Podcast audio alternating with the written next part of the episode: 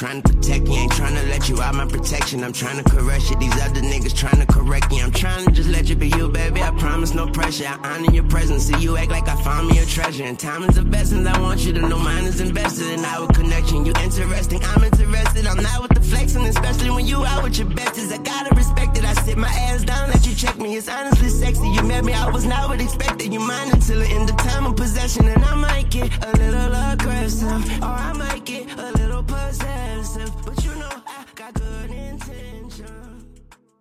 Yes, yes, ladies and gentlemen, welcome, welcome to episode 61 of the Splash Cast, the Around the League edition. I'm your co-host Reggie.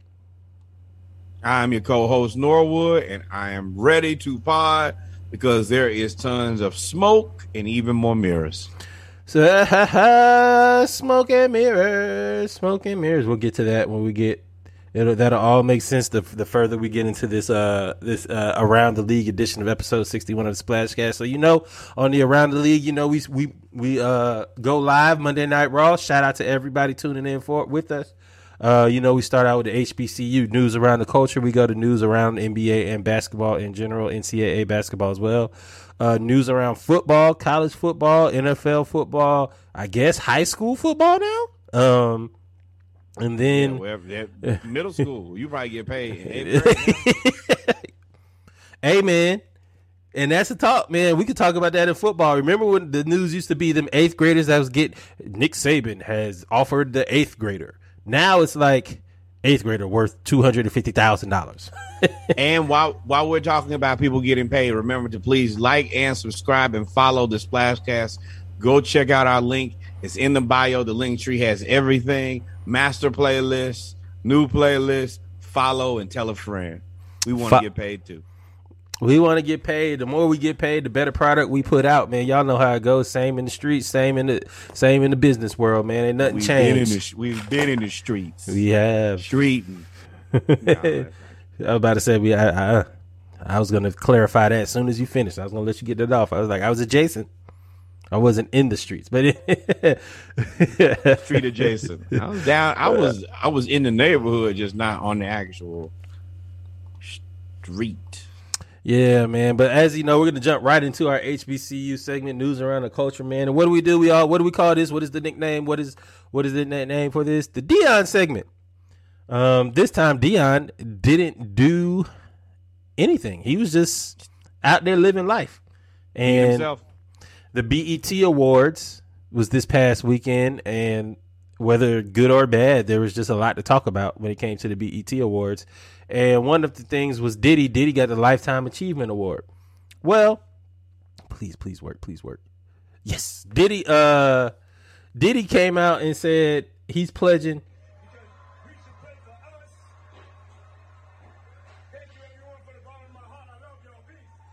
Uh, I just got to start over. So basically, Diddy gave a million dollars. Here you go.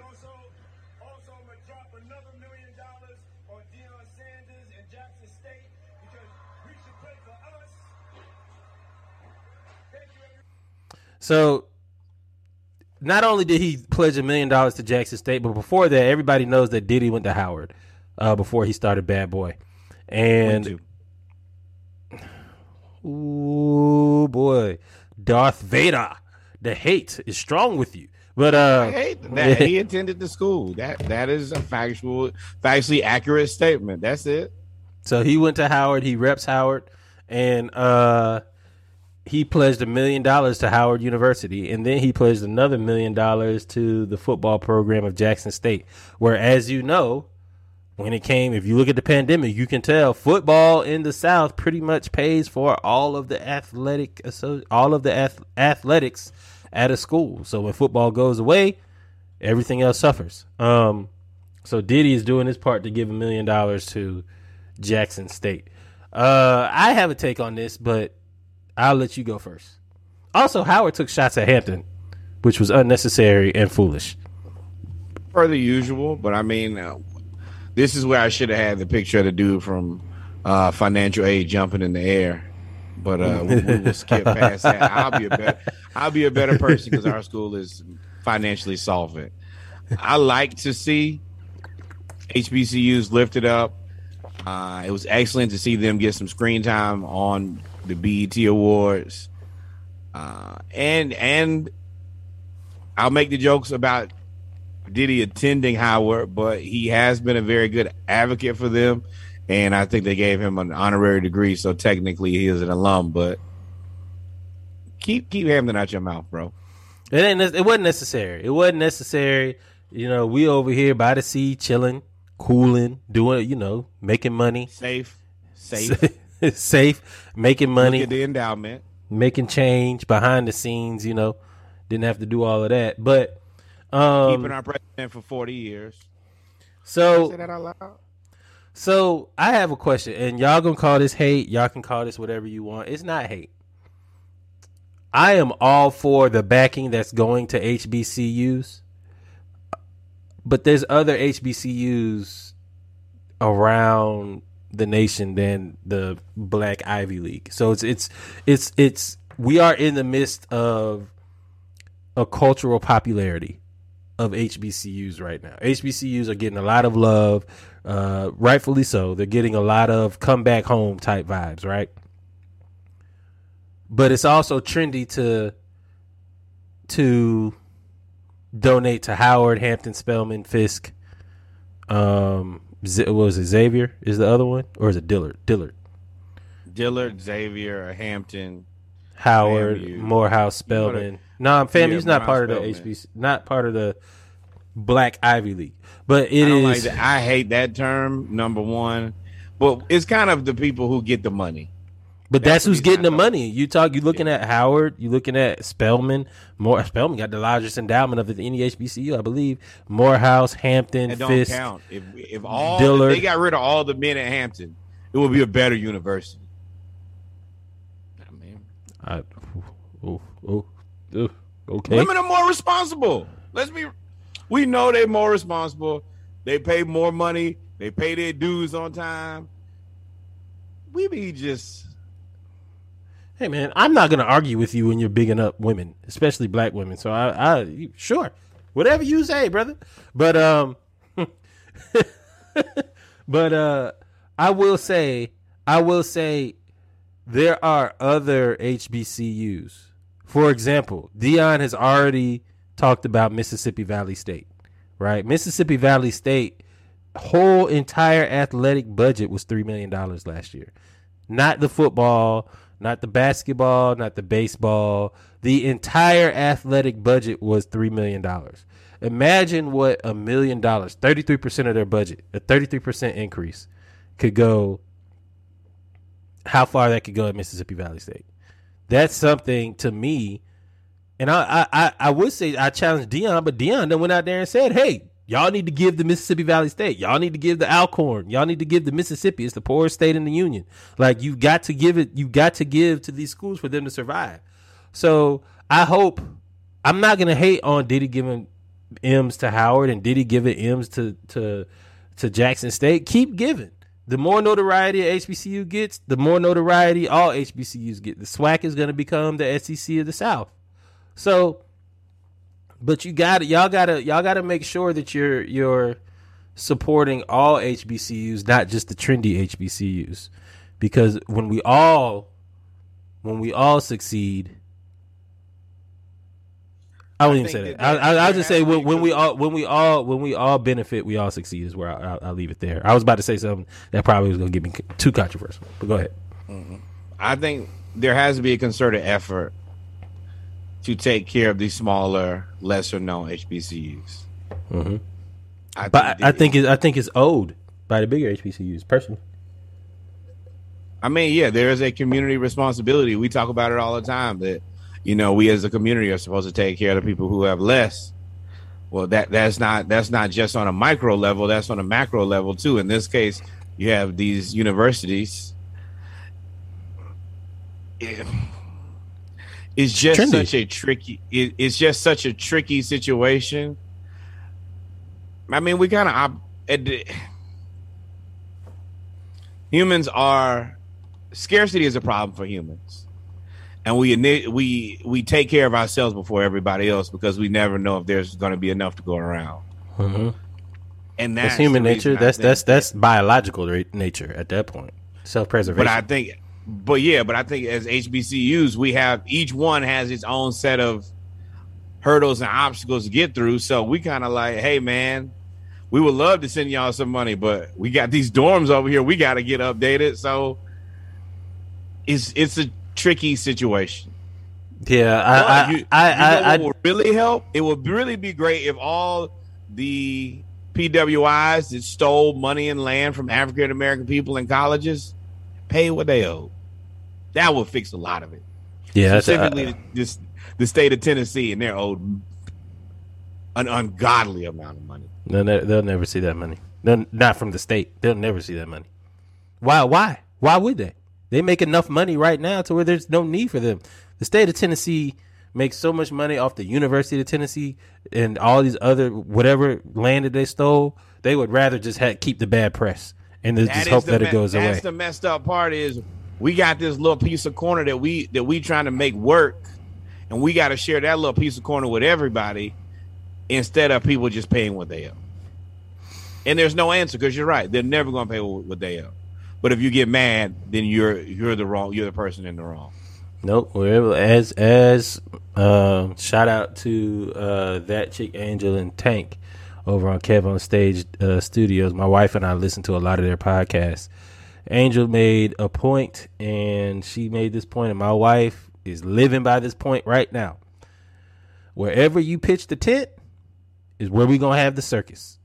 So if y'all go up there and act crazy from now on and do stupid stuff, we not going. Oh, let's wait and talk about it behind doors. Let's not do anything. No, no.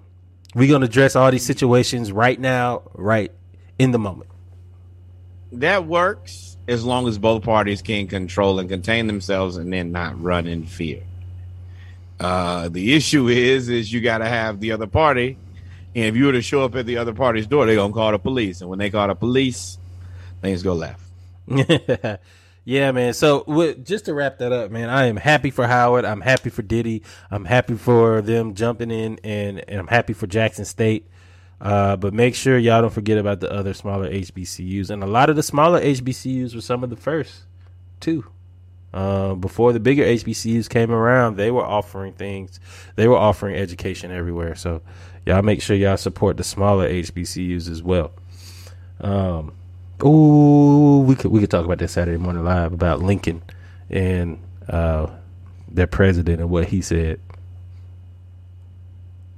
Their president, they got a white man at Lincoln that runs the HBCU, and he doesn't call it a HBCU. He calls it uh, a regional school. He said that we don't need to. There's no need to call it Lincoln an HBCU. Mind you, Lincoln is the first HBCU.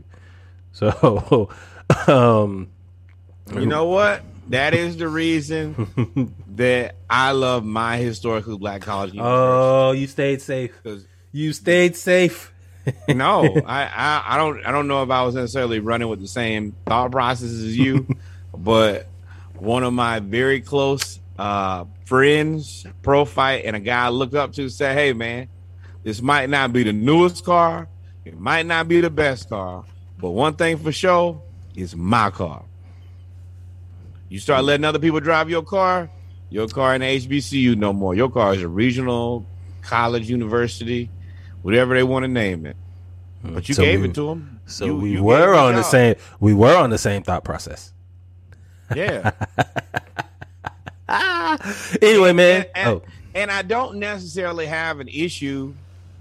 If you can prove to me that he's the guy who should be the president, as much as I may or may not like it, I can't stand in the way of my university. well, they you have respect- had. You got to respect my university. And the point where you don't do that, we we on we on your ass, bro. I, I I was trying to think of another way to say it. You gotta go. If you said something like that at Hampton, I I I clock out of my own job. Like, oh nope, got to go to Hampton this weekend. So the alumni association president was like released a statement and said we vehemently disagree with what he's saying.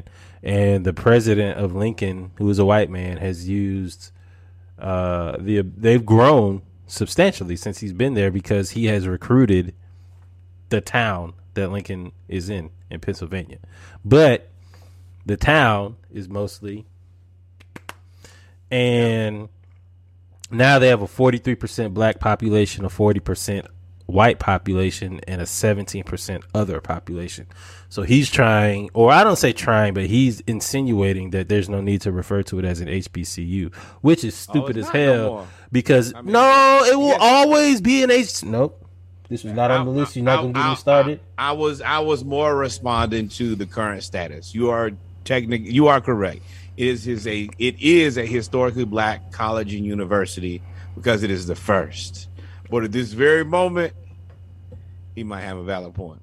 Fuck out of here. He don't have no valid point, man. Just because your population is is whatever the demographic, historically, it is a black college and university that that was founded. No matter if you could, you could add ninety nine point nine percent white and other, and 0.5 I think they percent should blacks. Georgia State, the historically black college and university.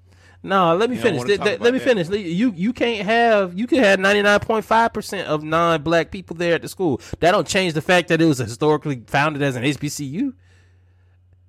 If if Oh, yeah, if all Spanish people took over UT El Paso, and it was ninety nine percent Spanish, you wouldn't call that a historically Spanish university because it wasn't it wasn't founded by Spanish people. You keep that as a public a PWI classification. So why you got to change ours?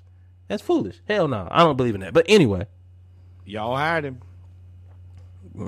They on it. They like you said. They on his ass though. Pause. Uh. Anyway, shout out Oh, I to meant what I said.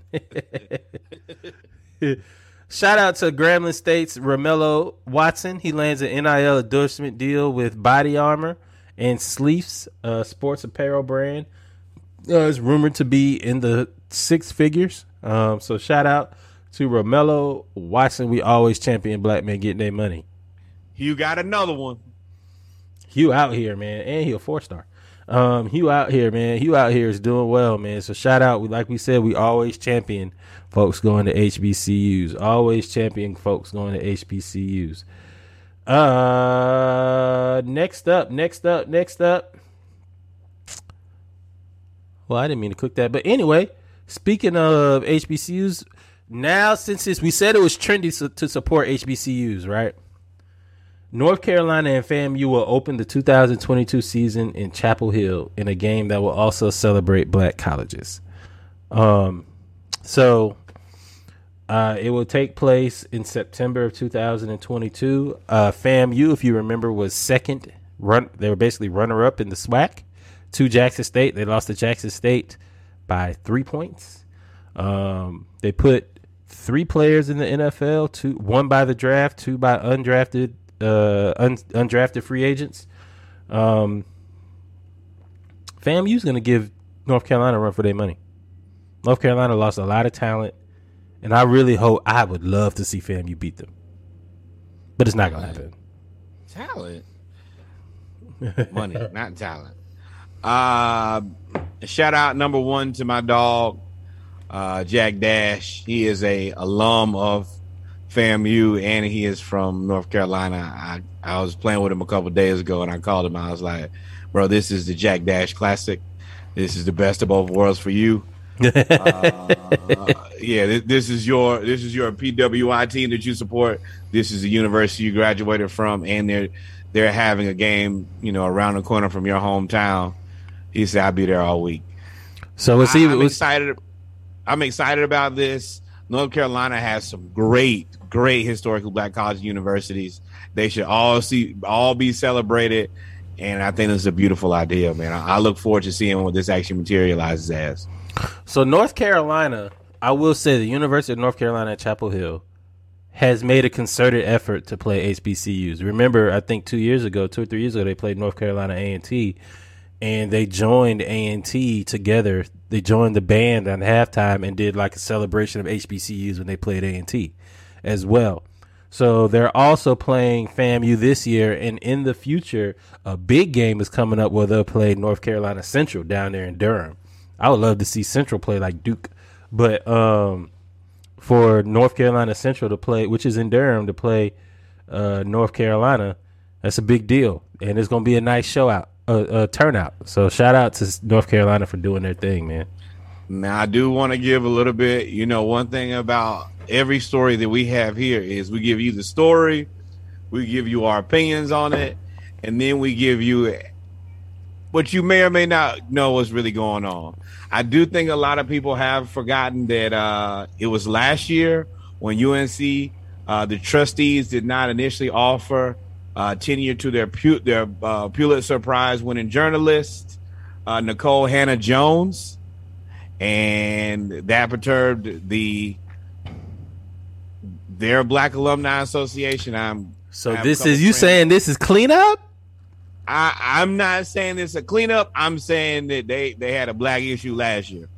You, this is a podcast. We provide you with the information. You take the information and do what you will with it. But I think that if one and one make two, then two and two probably make four. Clean up real Boy, quick. wait, you went, you over there cleaning the window? Start cleaning up real quick, you know. I didn't know that, man. I didn't know that they had spilt milk everywhere, you know. A little bit of- Yeah, that was a really big story last year. The, the, because a, a couple of my homies went to UNC, and that was that was another one of those. I think we got to pull up. when your university act too far out of control, you're like, oh, all right now, make me come over there. I paid for this. When you st- especially you you get a little bit more get a little bit more audacity when you start donating back. Oh, like yeah. whoa whoa whoa, Oh, this where my money going, brother? But um, uh, shot again. Whether or not they're doing a cleanup, man, the fact that they're playing FAMU and Central is a big deal. So shout out to them, man. Shout out to them. Uh, Make sure you grab that dustpan. oh man. Um I could I had a joke, but I couldn't think of uh and the Fabuloso. Um Well timed. MEAC baseball team. So guys, this is kind of hard to see, but MEAC baseball teams right now there are only four schools in the MEAC that have a baseball team, right? Uh I believe it is Coppin State. Uh who else? Uh, I'm sorry, Savannah State and uh, Bethune Cookman, North Carolina Central, and FAMU left the conference. The MEAC was in jeopardy, and they lost only they lost most of their baseball teams. Uh, right now, Coppin State, Delaware State, Maryland Eastern Shore, and Norfolk State are the only schools that have baseball uh, baseball teams. So as a result, you can see right here, those four teams will now join the Northeast Conference because I guess you couldn't really have a baseball season with only four schools. Um, so until the rest of the schools, until the rest of the schools get get with it, man, they decided to join the Northeast Conference. I like this play for a myriad of reasons. It allows those schools to keep to to keep their baseball to keep their baseball teams.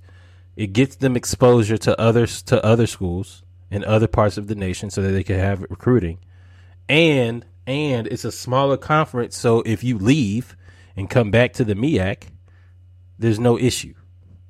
I hope that that was the basis of the discussions when they signed this contract. I wish there's so many things that are at play, especially you know with COVID and athletics. That makes it even more difficult to come back. You know, after the last two years, your your sport probably hasn't made the most money. You, you know, you most most teams are dependent on the football team bringing in the lion's share of money, and if you don't have the strongest football team or the the best program, it's you know it's kind of tight. So I just it's another thing where I wish we had more solutions. You know, that's one thing that we will continue to talk about. One thing that we will continue to try to uplift and try to you know whatever we can do to to do our part to make it better because we want baseball teams. We we champion that more than damn near anything. We say all the time more black baseball. That's how we close the More show. black baseball. So you're so, right. you know, we just I don't know if there are a ton of answers, but I wish there were. Damn, Tito's only been out 25 years. I feel like they had like a meteoric rise. Like, ah, I looking at that Tito like boy, that boy tempt me with the TD. The TD. uh, there's a couple jokes in there. Maybe a little higher in there as well. Uh, getting getting tempted with the titty is what he said, y'all. Um, Tito. Tito. you said titty at first. It's the titty with the titty. That's my nickname for Tito's, man. Jeez. Titty? Teddy's. I've ruined it now. You've killed it.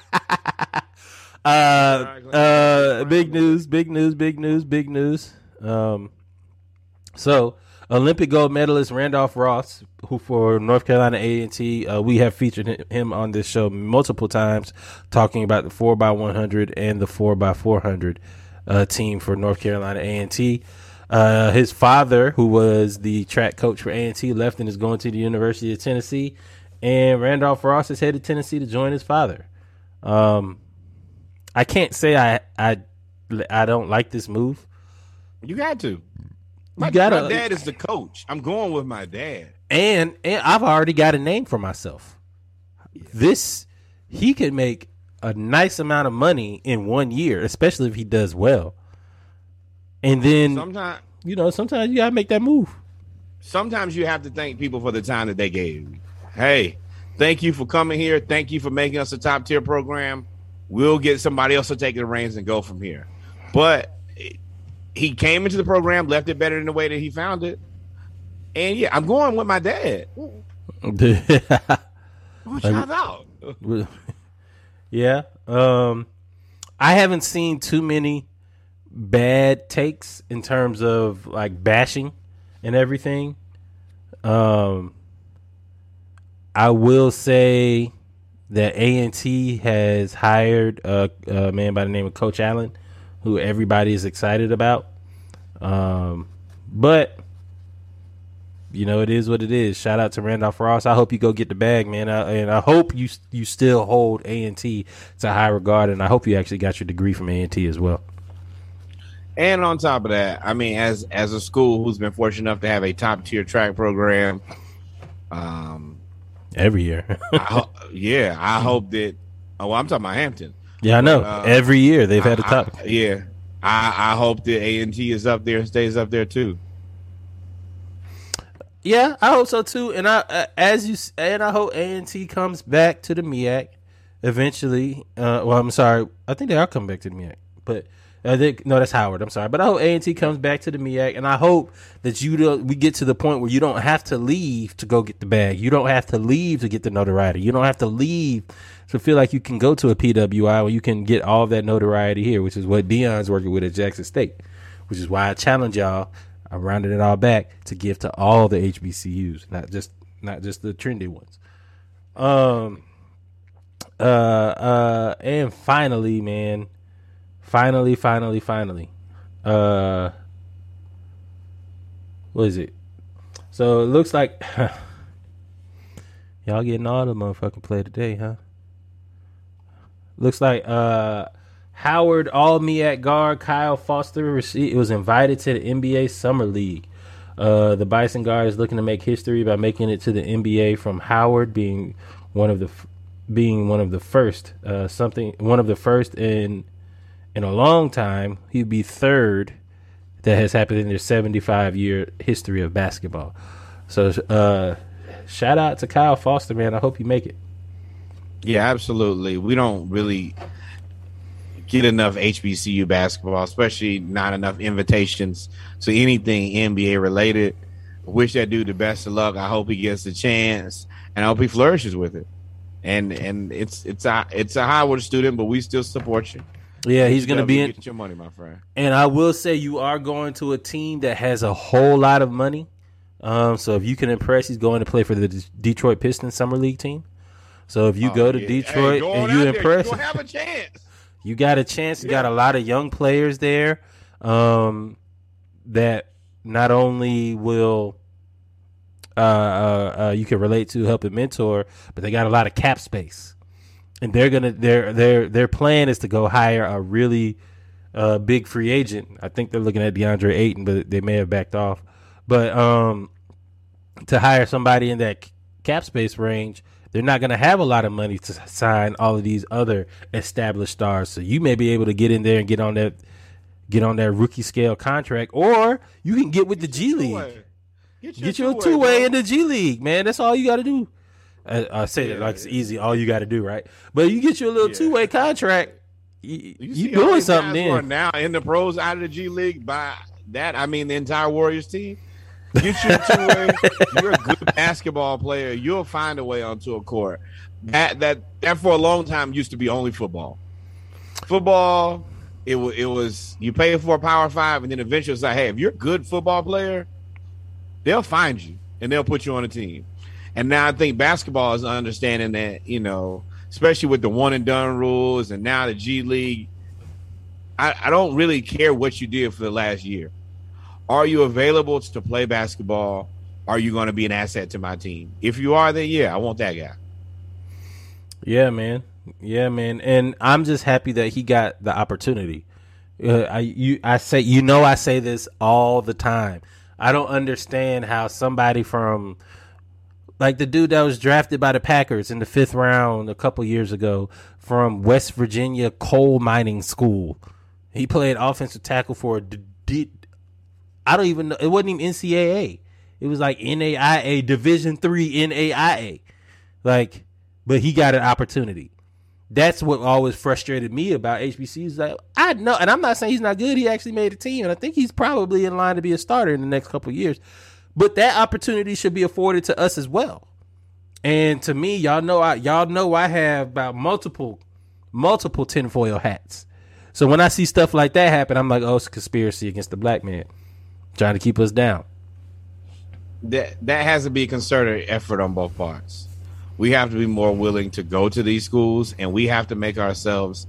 I love HBCU sports, specifically football, but we we also talk about all the time.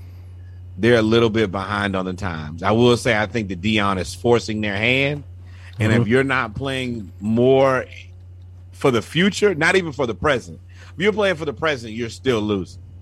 But if you're not playing for the future and these NIL deals and and and marketing your your football team in a different way, you don't stand a chance these days. Not at all. Not at all. Not at all. Not at all. Well, ladies and gentlemen, oh. oh, Really, co- collegiate sports as a whole, market, marketing is it. yeah, it is. It is. That's that's really how. Why do you think Texas is still relevant? Oh, there's see, I don't want to count them because I don't. Texas marketing to me isn't that great. As a person who lives in Texas, their their marketing isn't that great. They're an established brand in a massive state with tons of money. But if you look at what Georgia is doing, you look at what Florida is doing, you look at what LSU is doing, they're marketing players in a way where they are visible to the world. Look, and I mean Deion too. Deion is making it where you see Travis Hunter regularly. You see his son regularly. Hue Jackson is getting these guys everywhere. That's what it's about. The day of where I'm the coach and I own this thing and I, I'm the I'm the constant. Get your ass out of the way. That boy. but but the day the days of the producer all in the video, no shots at Diddy. Those days are over, man. These kids are the spotlight, and if you're not spotlighting kids, you're doing it wrong. Oh, so now we here. Now we here. I'm gonna bring it up. I did. We had 55 minutes, and I did not realize that our segment was gonna go this long for uh for uh HBCU. But can you attribute that to LeBron James? LeBron James was one of the first athletes to say, "I am the franchise, not you. You do what I say. I go here." Now we we joke him for being Le GM because he does influence moves that sometimes, a lot of times, don't pan out. But the fact of the matter is, and somebody put this on Facebook, and I was ready to put uh you wrong, you crazy as hell. The Warriors are the best uh dynasty, not best dynasty, the best run organization in the NBA this year right now, and LeBron ain't no dynasty. But when I thought about it, LeBron may very well be the first player organization. Maybe uh, Shaq. Shaq. Shaq was the guy. No. Shaq was the guy who, yes, he was the guy in Orlando. He's like, I am the team. You guys to pay me what I want or I'm out. I will go to LA. I think that Shaq was the innovator. He was the guy who really broke the mold of players kind of listening to what the organization tells them and doing as they're told.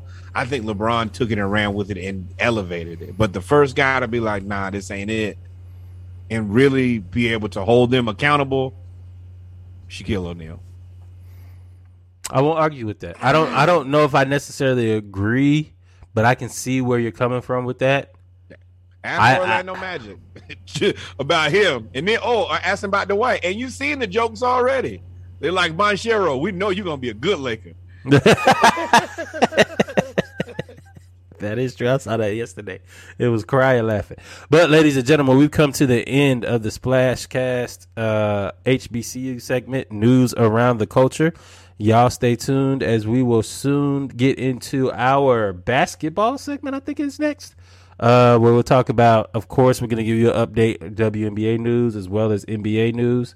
Um, chaos, chaos, y'all, chaos, as well as uh, again, Perk and KD going at it. Perk, Perk, for somebody that played for OKC, for somebody that played with a lot of these teams, a lot of these players, and against them, he's got a lot of he's got a lot of squabbles with these fellas.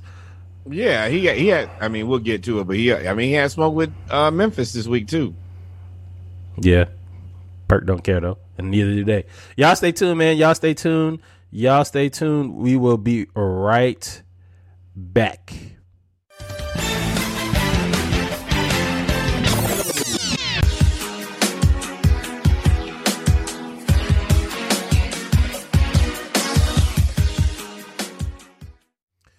Yes, yes, ladies and gentlemen, we are back. We are back. Episode 61 of the Splash Cast, uh, the Around the League edition. Uh, we are now going to get into some news around basketball, and y'all know it. The day started out for your boy exactly how I wanted it. Exactly how I wanted it. All the fire, chaos, chaos, chaos. Kyrie Irving was no, I'm gonna leave it up. I'm gonna leave it up. Kyrie Irving was out here like, yo, I don't know what I'm gonna do right now. I'm eating bean sprouts while I go ahead and sit down and meditate to the flat Earth in the two suns. Whoa, whoa, whoa, whoa. We're not. We're not mm-hmm. taking shots at people who meditate. I'm a meditate e. I meditate too. I just don't meditate to the second sun. That's what I don't do. So, like, if the jokes are there, hey, that's what flat earthers believe. There's two suns. There's not just one sun. There's two. You didn't know that? The moon is a sun. Let me tell you, I have not done the flat Earth research. science. If you are a flat earther, then you don't believe in time. So, no, Time, time is a man-made construct. We're not going to go there because this is not a political podcast. Uh, with that being said, man, before we get into the NBA chaos, man, there is How you international. feel about longitude and latitude? then? That's in there too.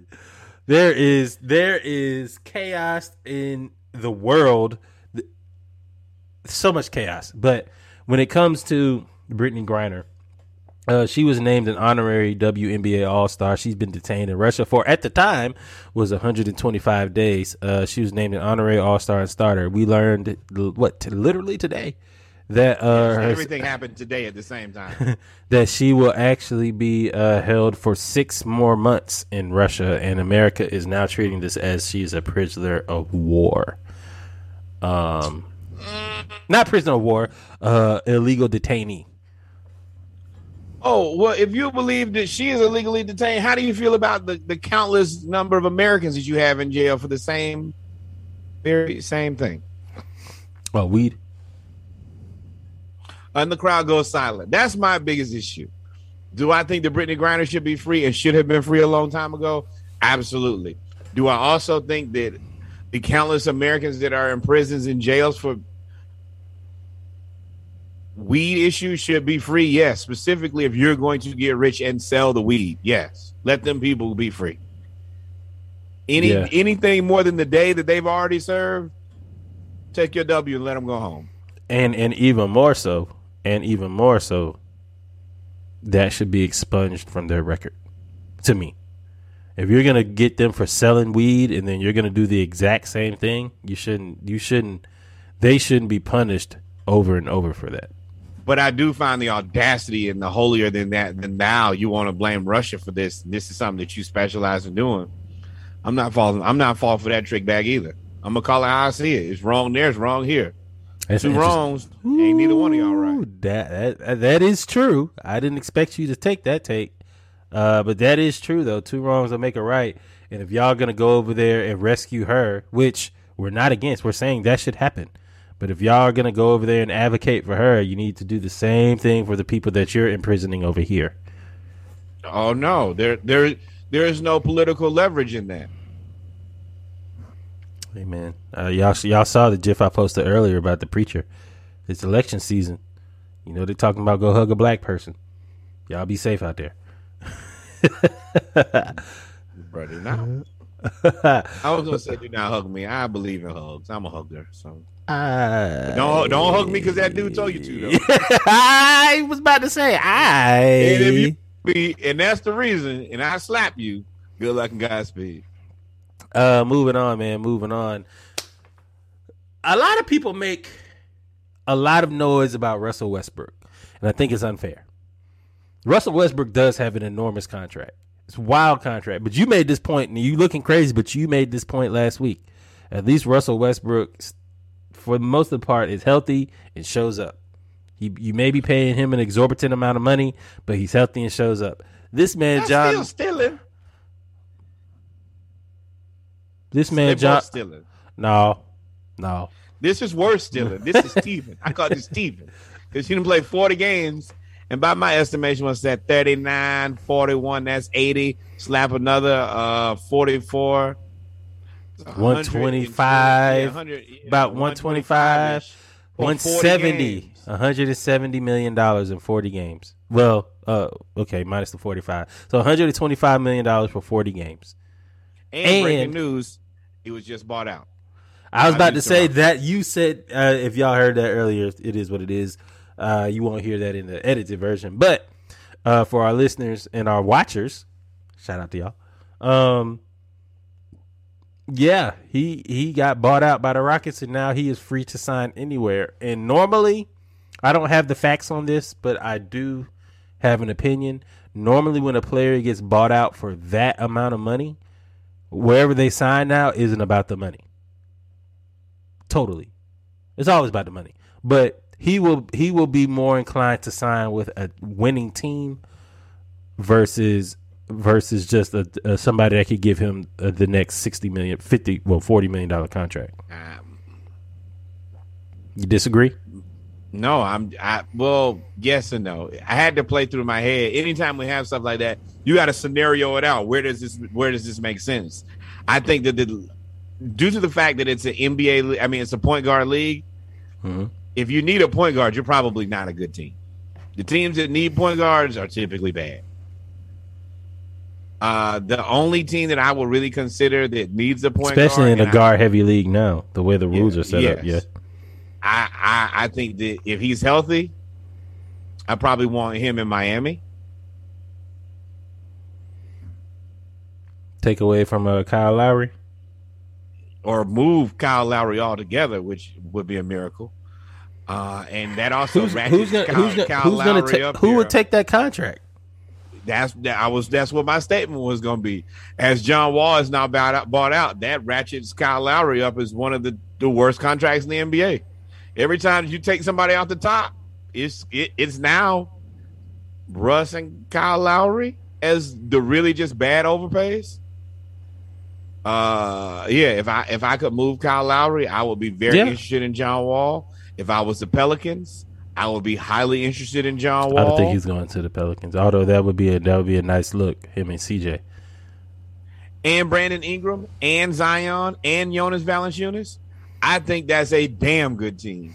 What about Minnesota? That, that, was you. Me and you've been potting long enough. You you know what I'm thinking.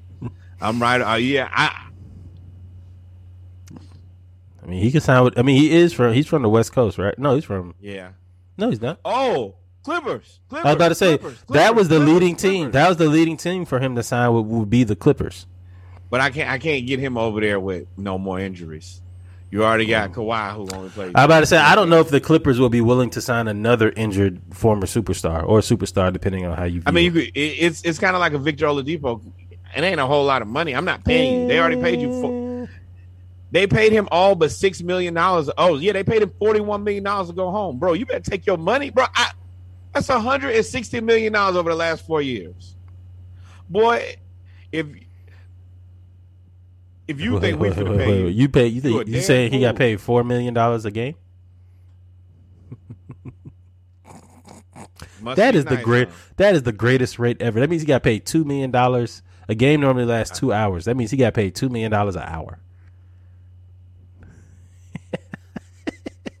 Shout out to John Wall. Shout out to the black man getting that money though. and on a sorry ass team too. Let's be real. Oh, with the Houston. I mean, it, when he got hurt, they weren't sorry, were they? It's so bad. I can't remember the last time I saw John Wall play basketball. 2018. 2018. That feels like years. I mean, it That is years ago. Every everything pre-COVID, you might as well be nineteen. Boy, that might as well be the black and white pictures in the history book. Boy, I mean, it's like, woo! You was born before COVID? Like, Sorry that is- to this man. I don't know what your basketball game looks like. Well, I mean, he has been posting the videos of him playing, Nope. you know, You one know how I feel about basketball videos. If, if you can't show me you, no, I want to see it. Not, not- I want to see you on the floor. I seen Ben Simmons shoot threes all the time. Till it's time to get on the floor. then, he's, then they're afraid to never- shoot on Trae Young. You ain't never gonna let that go, huh? Not until I? Ben Simmons. Ben Simmons shot like three threes his whole career. that boy hit seven in a row in practice when he was about to play the Hawks, and then did not shoot a layup. No look, no, no, no look, look. That's the rim, Ben. look at the rim. Shoot it there. Oh man, the, the the Nets. Speaking of the Nets, man, the Nets are a shit show. But one thing that happened, Kyrie Irving opts into his thirty-seven million dollar player option. Oh, there Uh, it is. John Wall to the Clippers. I called it, boy. already, Hey, man, and there it is. is. the Wall to sign with the Clippers. realest podcast in the world. Y'all ask us why we tape on Mondays. This is why. Literally everything happens at the same time. Houston is like, oh, don't worry about it. We good. The Nets finna go down in a blaze of fire. We finna get all these draft picks. You can get on out of here, John Wall. We don't even want this poor attitude and injuries rubbing off on our new future. but speaking of poor attitude, man, Kyrie opted into his thirty-seven million dollar option after there was so much controversy about him possibly wanting to go to LA to play with LeBron and leaving his best friend and Kevin Durant in the Brooklyn area with the Brooklyn Nets, and it got to the point where the Best Brooklyn friend? Nets. That's I mean that's why friends? that's why they signed. That's that's literally the news that they said when they signed. That they're best friends. He's going to play with his best friend Kyrie Irving. Oh, you notice how basketball players always be best friends before, but then they don't ever be best friends after. They be brothers when they be playing. They, oh, no, be people. brother. And then as soon as things go left, they be ready to fight, but not really ready to fight, just ready to talk real loud at each other. and and chest shove. But um, Kyrie got thirty seven million dollars to opt in for the 2022-2023 teams uh season. He st- remember he he gave a list of was the Lakers, the Clippers, the Heat, the Knicks, uh, basically teams that he would play for. I think the Heat were on there. Um, if he were to be if he were to be traded, and Never it seems that it seems like as soon as they opted in, everybody said, "Oh, Kyrie did all of this for nothing. He's opted in. He's going to be a net." Why do you think that? The sign and trade is still there. Just because he opted into the thirty-seven million dollars, that the Nets don't have a say so in him opting in or not. That's a player option. But the Nets have made it very clear that they do not support him. They do not believe in the way that he was acting, taking two weeks off for a birthday, going attending a community rally, all of those antics that he pulled on the job. The Nets don't support, don't you know, treating this, treating the NBA starting NBA point guard as like he's a UPS unload uh, truck unloader, just showing up whenever he wants to. Like they're not going to allow that, and he's masking it as the players are taking back the power. No, my nigga, anybody that decides not to go to work deserves to be fired. You signed up for that. You signed up for work. Yeah, and you're, you, they pay you a lot of money to not come to work Thirty-seven Yeah. million dollars. and not giving it, not giving explanation. I will But say that was some G shit, though. I That was some G shit, though. Is is is to me? I always try to look at the thing behind the story. The market is one team. There is one team in the entire NBA that's interested in Kyrie Irving. The Los Angeles. You are, you are you are you're basically for all intents and purposes Antonio Brown, and I think that there are more teams interested in Antonio Brown than there are Kyrie Irving. That's a splash splashcast question too. Would you sign Kyrie Irving or Antonio Brown? Yeah, I pick one. Uh, one minute fourteen seconds. We need to add that. One minute fourteen seconds. Would you pick Kyrie Irving or Antonio Brown to sign next? Pick one. Pick. no, you pick. Me? Kyrie Irving.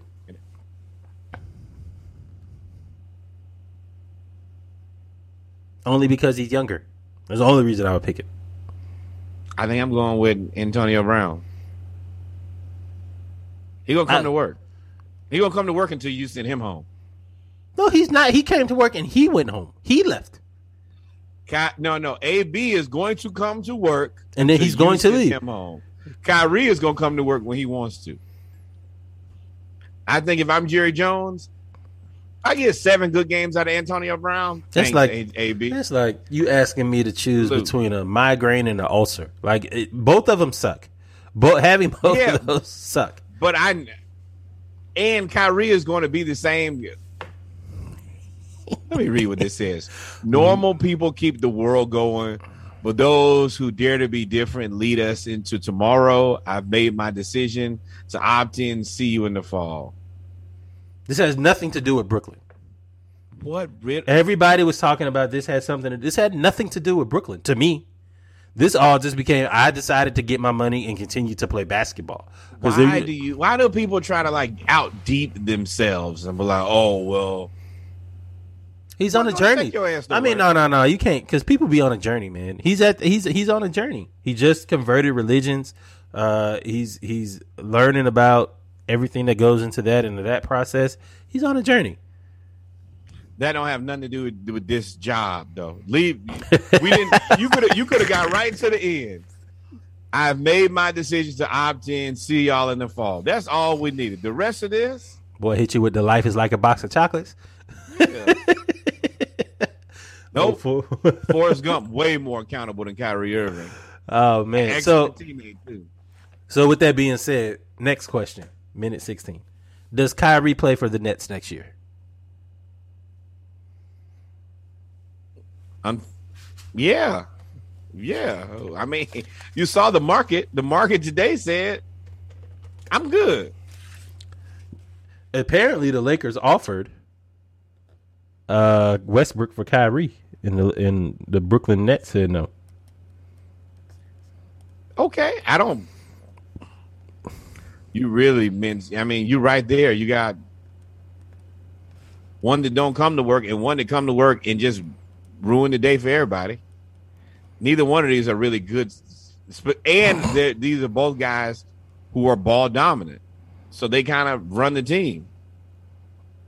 Who? Russ and yeah, yeah, and I, like I said, I just as I said before, I wanted this to happen where they traded Kyrie for Russ because this is what I wanted. I wanted all of the chaos, all of the chaos. I would Uh, really have love for everybody just to go west. Everybody just go west and just uh what's your boy with the Hornets who talking about um Miles Bridges smoking and uh, drinking lean. go ahead, go home. You you can go to the west. I want the west to be purged. Miami, if that's all we got to deal with is Jimmy Butler and and nah, uh, you you still got to deal with Brooklyn. I mean, um, uh, Milwaukee. Milwaukee. The only reason they beat Miami is because wasn't Middleton was hurt. Milwaukee getting older. People not paying attention. They getting older and older every year. Giannis is like twenty six. I'm talking about everybody else. You bringing back Lopez again next year? No, no. You got. I would. I. I don't. I don't know who you trade for, but you. You probably go sign Mitchell Robinson as a backup. Like, but you don't bring Lopez back. You can't pay Mitchell Robinson to be a backup. How much money do you think Mitchell Robinson about to get? Twenty million dollars. Oh no, really? Yeah, that's like he's a starting center in the NBA, and he's 24 years old. 20 million dollars. People, the valuation on guys to me is mind blowing.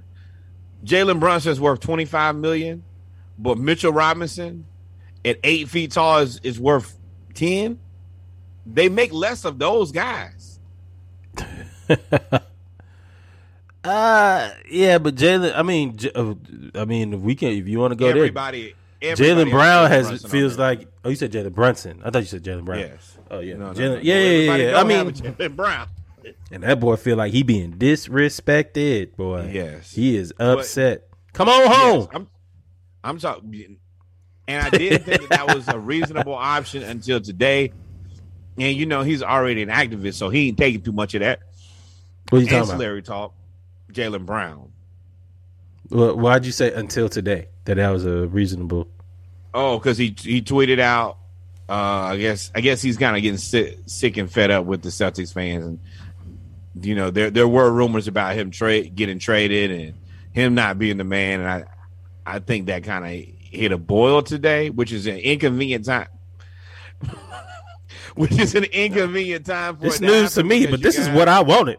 Keep going. yeah, this is yeah, this is just a bad time for it, considering you guys just went to the finals. Eh, you really just don't have the time nor the space for this foolishness. But if he wants out, we would love to have him here down in Atlanta. Um, Chaos, chaos, chaos. yeah, We I want- mean, yeah, come on, break, come on down. Speaking of chaos, man, uh, there's somebody that was very, very, very upset. Uh, your man Ready for this? Yeah. Are worse than the Dallas Cowboys. Stephen A. said the Knicks are worse than New the Dallas Knicks. Cowboys. You ready for this? Yeah. Are worse than the Dallas Cowboys. Yeah, the Cowboys were. Com- I mean, they were competitive at least for like a minute or two. Remember when they had Dak, Zeke, Amari Cooper? They were like that was that was a little team. Like the Knicks were the fringest of competitive and got to the got to the playoffs and got monkey stomped by the Hawks. I said that they weren't good. People were like, nah, they're good. They weren't even good when people thought they were good, which means that they were never good. Yeah, and apparently the Knicks are expected to offer Jalen Brunson a four-year, hundred million dollar contract, twenty-five Overpaid. million dollars a year. Once again, I hate this prisoner of the moment shit. People refuse to look at people's body of work and judge them on that. You look at a couple games and now you want to pay Jalen Brunson four years, a hundred million dollars. Please pull up, pick up his stats and tell me why you would pay any other guy that. Better pay that dude eighty-eight million dollars and say, "Hey, bro, have a seat." The thing about this, and I've I've thought about this because I said you got to pay Jalen Brunson, you got to pay him, but this is difficult to pay to justify a hundred million dollars to somebody that's as your starting point. He's because he, has got to be your starting point guard at that point, who doesn't really distribute the ball. Jalen Brunson, doesn't is, He don't have to because Luka's ball dominant. but it, uh, But- even if that's the case, he doesn't really. I've I haven't seen him distribute the ball. Even when he was at Villanova, he wasn't a person that distributed the ball. No, he would be more of your shooting. So you'd have He'd a six foot one shooting guard, six Luke- feet shooting guard. You just flip The- it like you're just moving bodies around at that point. Luka will be your point guard, but he's a small forward size. So you you're basically saying that I can afford to have a smaller guard out there on the floor because you would assume it would be Luka, him, and Tim Hardaway Jr. Tim Hardaway Jr. and Luka, for all intents and purposes, could be your two and three, and Jalen Brunson, size wise, would be your point guard. It's not a size issue. I just don't think that he's worth the money because from what we've seen from him, he's a mediocre basketball player. For his career, he averages 12 points, three rebounds, and four assists. That's who he is. Four And assists is not a starting point guard in the NBA. And and 12 points ain't a starting shooting guard. I mean, I guess it is. I he doesn't make it for me. And Not at a hundred million dollars. I wouldn't pay him more than I would pay Brunson. I mean, uh, uh, Yeah. Bogey.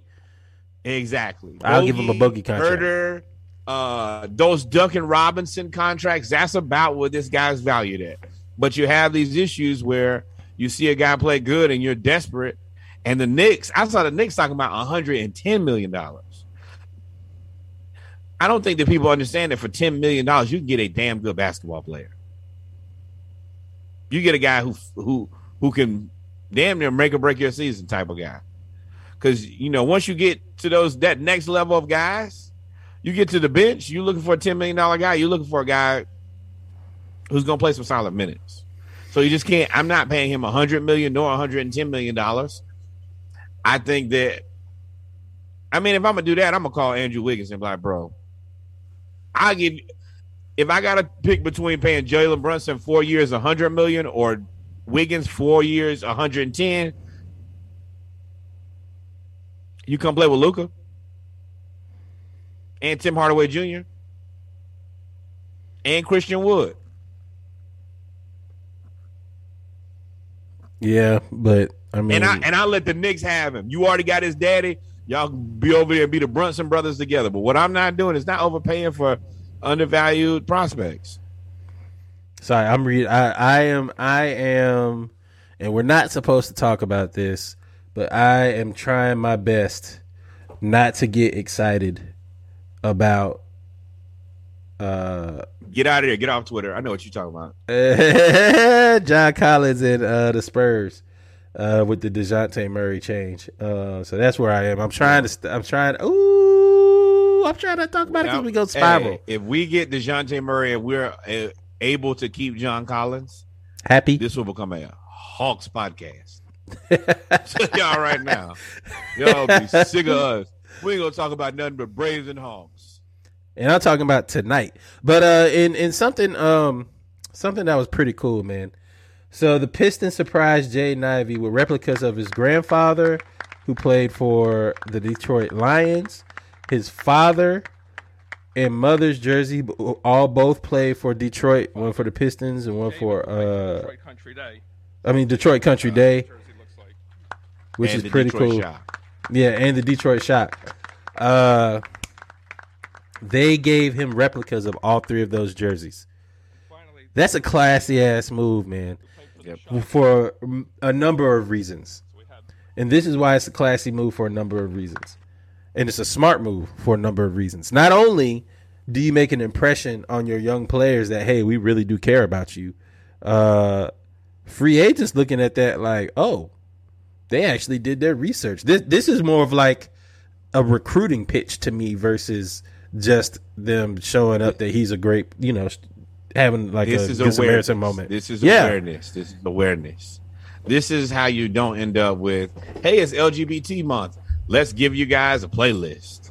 Um, this is actually knowing a little bit about your player. this is, you know, uh truly caring. And I want people to once again acknowledge. Do you know who the head coach of the Detroit Pistons is? I do not.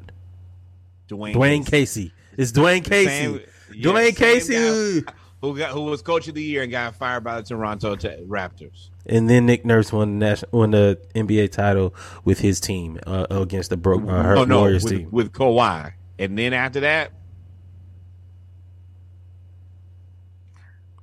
I don't like I don't I don't like when teams don't do right by play. I don't like when teams I don't like when people take advantage of people, and I think that I, I love Nick Nurse's journey. He has one of the most interesting basketball journeys I, you you will ever read about. It's all well and good. Dwayne like Casey Char- deserved to keep that job. Sound like Charlie Weis to me. Now, now, now, Nick Nurse is like a basketball junkie. He was playing on a, uh, like a, he was playing and coaching on a team. He was doing whatever he could to stay in basketball, and I respect all of that. But Dwayne Casey was coaching. He was coach of the year, and then Nick Nurse gets Kawhi and wins the chip. Well, congratulations. That's kind of how it goes. And if he was, if Kawhi was healthy, Clippers might ha- might win another one, but we'll never know because it's a different story for a different day. But I I I noticed that things go well around Dwayne Casey, and I don't think that's by accident. Not at all, man. Not at all. Not at all. Uh, let's jump. Let's let's let's jump to uh, Big Perk, man. We bet right back at Big Perk, shut in. Kendrick Perkins was praying on LeBron's downfall. His quote was, "There was one time I actually prayed something would happen to him at practice." Let's take a listen. We played the Cleveland Cavaliers in 2008, and it was a game seven. We just had lost game six. And I ain't gonna lie, man, I was scared as hell going into that game seven against LeBron James. And this was the only time that I actually prayed that something happened to him at practice. I said, you know what? Like, no, no, no. What a thing to confess. I was like, let us get breaking news that LeBron has, you know, tore his ACL or something. Like, Jesus. I, I did, bro. Like, I'm not even lying. I'm not even exaggerating. And I, have to I- edit this out. That, that, no, no, you can't edit it. Bruh. Uh, Wait, hold on. Before you get into it, I want us to take a moment. Once again, what are we doing? Laughing at Perkins. Proceed.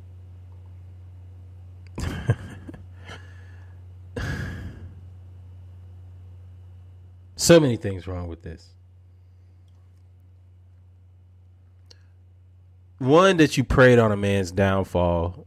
Uh, We talked about this on the ATL edition. We want people to be at hundred percent so that we can say that we beat you with no excuses, right? Most of the time.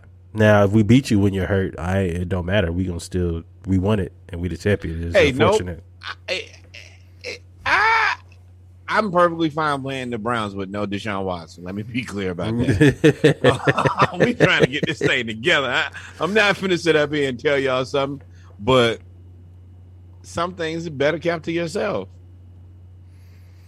So one, that's that's that's a problem. Two, why couldn't you just say like a high ankle sprain? My man said tear his ACL. Like Well, you're nasty. You're a nasty man for that. You now that you should not. There's certain things that you just shouldn't wish on another human. Ah, I hope he hit your toe. Woo! Don't do that, bro. Uh uh uh uh. Oh, I'll give you one. Considering last night, you should never wish that somebody wakes up at 4:30 in the morning with a cramp in your calf and you're not and you can't move your leg. I would not wish that on my worst enemy. And I know because last night I was humbled in ways I had not been humbled in, in years. is that bad? What? I, I finished this. I had to drink me a Pedialyte today. I was like, oh nah, It- it- you you can't. You will not show up tonight, my friend. Did you say you had to drink a Pedialyte? I drank the whole Pedialyte. Yes, to to rehydrate myself.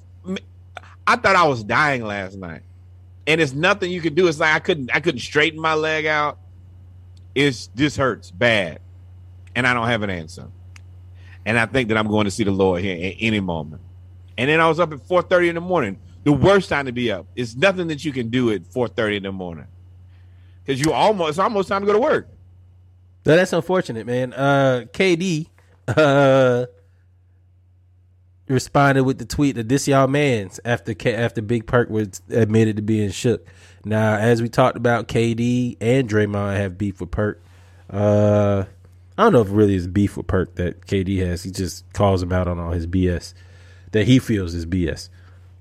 Um, Perk can't admit that, buddy. I would never admit that. I'd have taken that to my grave. But uh it is what it is. And finally, took it in my grave, folded it up, and it was never to be seen again. finally, man, uh Shareef O'Neal, Shareef O'Neal, uh the story Shaq's son, I think it's his eldest son. Uh Shareef O'Neal says he and his dad have butted heads over the pre-draft process because Shaq wanted him to stay in school. He adds that his dad probably doesn't want him sharing this, but I'm a grown man. I'm 22 years old. I can make my own decisions. Haven't we said that before at some point? We all have said that before. How did that work out for us? The parents 99% of the time are right. so, and in this case, Shaq says you're not going to get drafted. You need to go back to school. And it turns out that uh, I believe that he got signed by the Lakers G League team. Um, You mean his dad old job? Yep, I feel like you know he made that call, which is fine. I, you know, a little Which bit is of what nepo- your parents do. a little bit of They tell you nepotism. not to do something. You be the hard headed jackass that you are. You fuck it up, and then your parents fix it. Yep. Shout out So- to Black Dads. So and then he went on um the undefeated and did a video, uh, did an interview where he was talking about it. Uh, a really really good interview, by the way. Um, I see don't- both sides of this because Yep. at the at- he's 22 years old. 22 years old in college basketball isn't what it used to be. 22 years old in college basketball pretty much died in 1996, right? Nine times out of 10, you're too, if you're 22 years old in college basketball, you're not good enough to play in the league. Because if you're good enough to play in the league at that moment in time, you would have left. Now there are gyms, there are folks that that slip through the cracks and Gary Payton Jr. that well he's 20 yeah they get all the way down. Oh, you got he got plenty of time to. so i mean but in this case he should have stayed in school to me from a skill standpoint but he also had open heart surgery. So you don't know what your perspective is on life when you're literally possibly about to die right? So he and had open heart surgery. even possibly about to die, but open heart surgery and and the fact that you thought that you could die, even if he's one hundred percent healthy, Mhm. a life altering scare like that would will make you look at time differently. very true Even Very if true. even if you you hundred percent better than ever, you at hundred and ten percent now. We all have those certain things in our lives where we look back and like, "Woo, that really kind of." Glad I made it. exactly, and I mean, Shaq has been very clear about he he wants his kids to kind of live their own life. He makes it very clear that he's rich and they're broke. I think that this is is the worst case scenario, but also the best case scenario because he's going to be able to live his life on his own terms. I do think that if he would listen to his dad, the most dominant player in NBA history that I've ever seen, you probably are going to be better off. But it's your life. I mean, same thing my dad told me all the time. I can't tell you what to do. I can advise you. I can tell you what I would do, but I lived in a different time than you. It's up to you. It's your life. I think that this will work out best for all parties involved. I hope that he gets a chance, and I hope he's a good basketball player. I think he'll. I think. I think the nepotism will come into place where he'll be given an opportunity that he may not have gotten it just on his own. Oh, Um, yeah. but I see the also- Lakers late.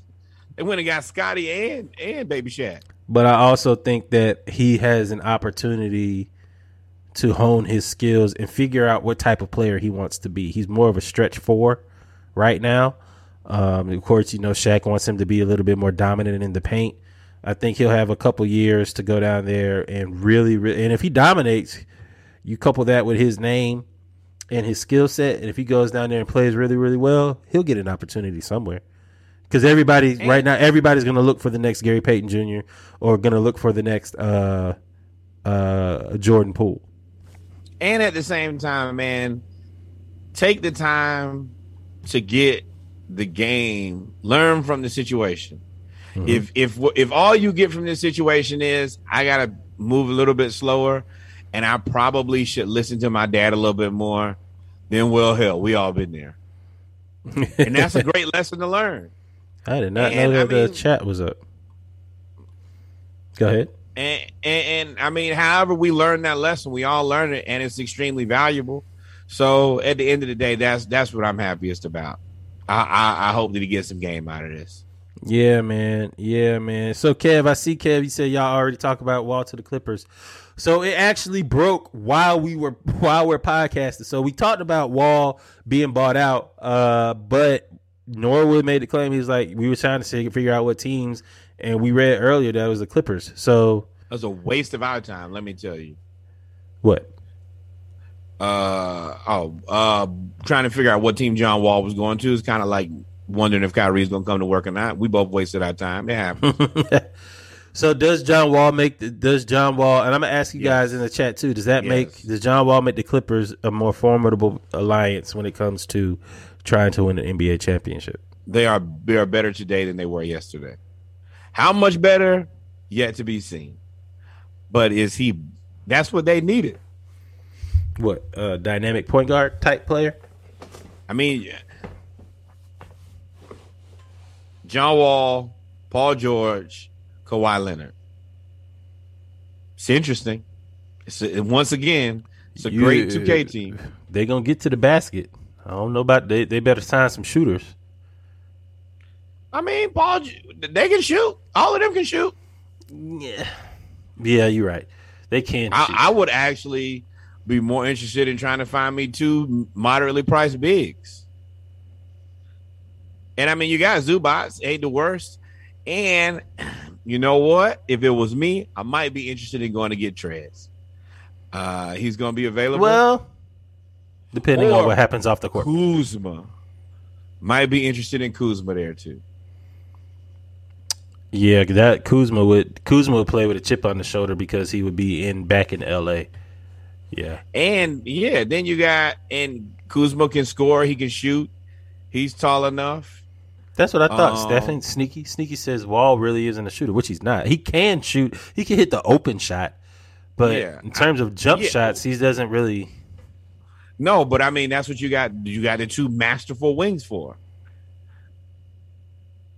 It, it could work, man. It could work. You're not. You're not going to have two guys at mid range better than Paul George and Kawhi Leonard. So you don't even need to be in that general vicinity in the first place. Yeah, you just need to get to the bucket and and get Yep. you a stretch four and a defensive minded big, and you're good to go. Because the problem is you also may not have a lot of basketball to go around too. Because all three of those guys are ball dominant. Well, Kawhi, yeah, Not really. And Paul Paul George don't. John Wall, like like Kev said, he averaged nine assists, so he's giving the ball up, um, you know, a decent amount.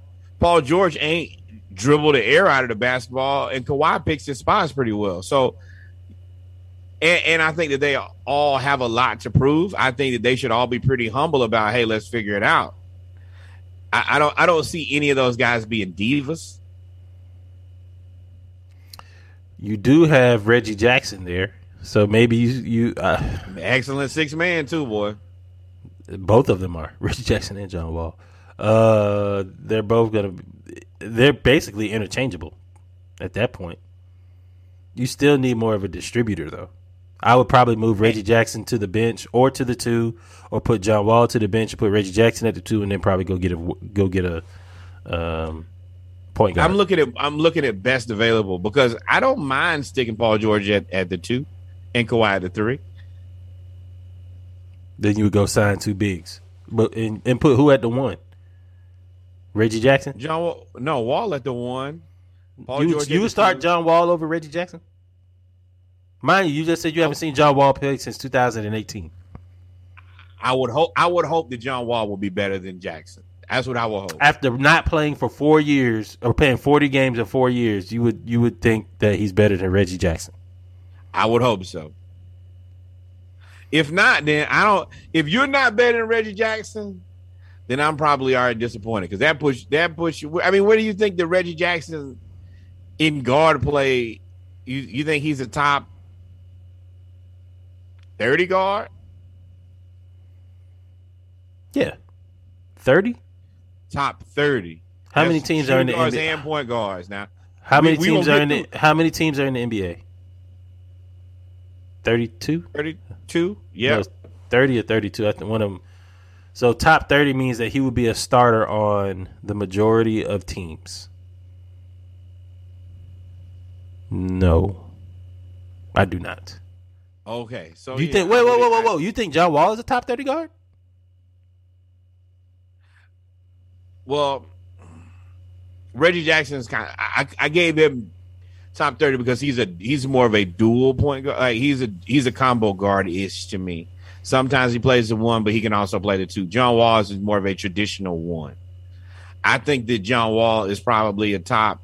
He should be a top twenty point guard. Yeah, So you think he's a top 30 guard? Top 20 point guard, top 30 guard is different. You think he's a top 30 guard in the league. Right now, after playing 40 games in four years, John Wall is a top 30 guard in the league, which means he could start on the majority of teams.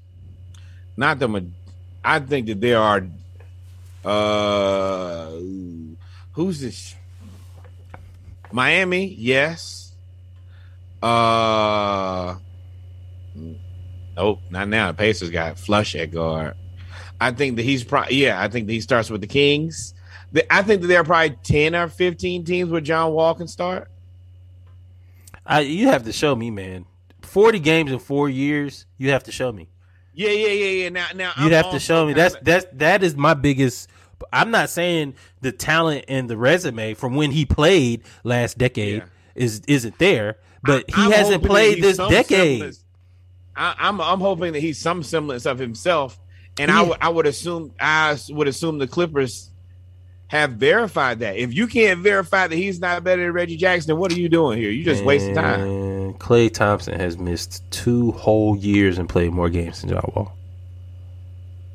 I, I but it's a different situation. They didn't really want John Wall to be a part of the the uh the Rocket situation. They had already gone to rebuild. So paying him forty. that doesn't change the fact that he ain't played. Yeah, but you couldn't trade him. So wait, would you? Stefan just made that point. Would you start Wall over De'Aaron Fox? Because you said Wall is a traditional one. No, you would put Fox I- I at the two.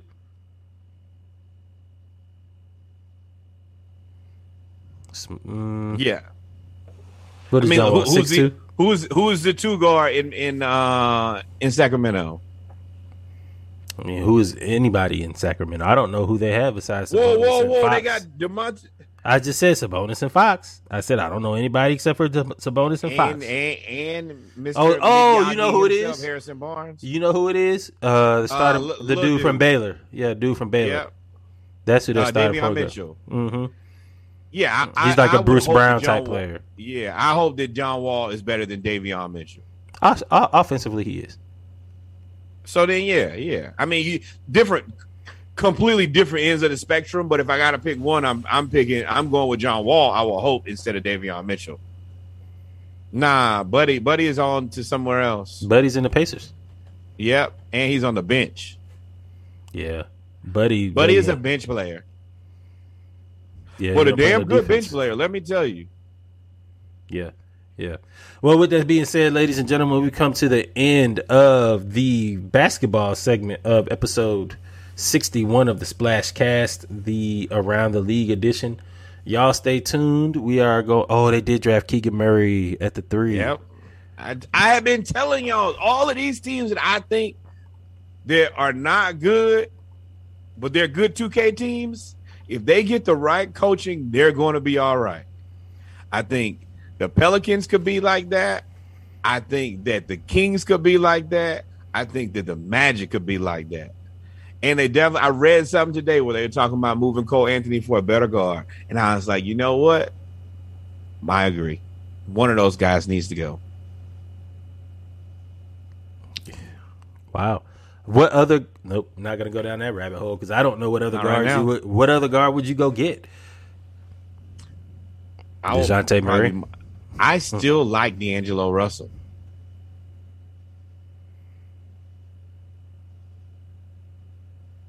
Kyrie to Stephon Marbury, and I can't not hear it. I mean, Steph. I, I don't, I don't, There ain't I don't, I don't, I don't hate that. I don't hate that comparison. Honestly, I, I- think Kyrie, Yeah, if he I went to China, would flourish too. and I- at the end of the day, his Kyrie's issues are not basketball related. He's the best dribbler of basketball of the basketball ever, as far as I'm concerned. There's not a human I've ever seen with a better handle than him. Everything that that Kyrie does is kind of self inflicted. I'm sorry. And layup I'm not package sorry. too, if you want to talk about it. Oh man, yeah. Yep. But we come to the end of the basketball segment of episode uh, 61, the Around the League edition. Y'all stay tuned as we get ready for the football segment. We are going to listen to some of the Splashcast 24 pack. Uh, trash, trash, trash. The Splashcast 24 pack that will come out uh, this Wednesday. Y'all make sure y'all stay tuned.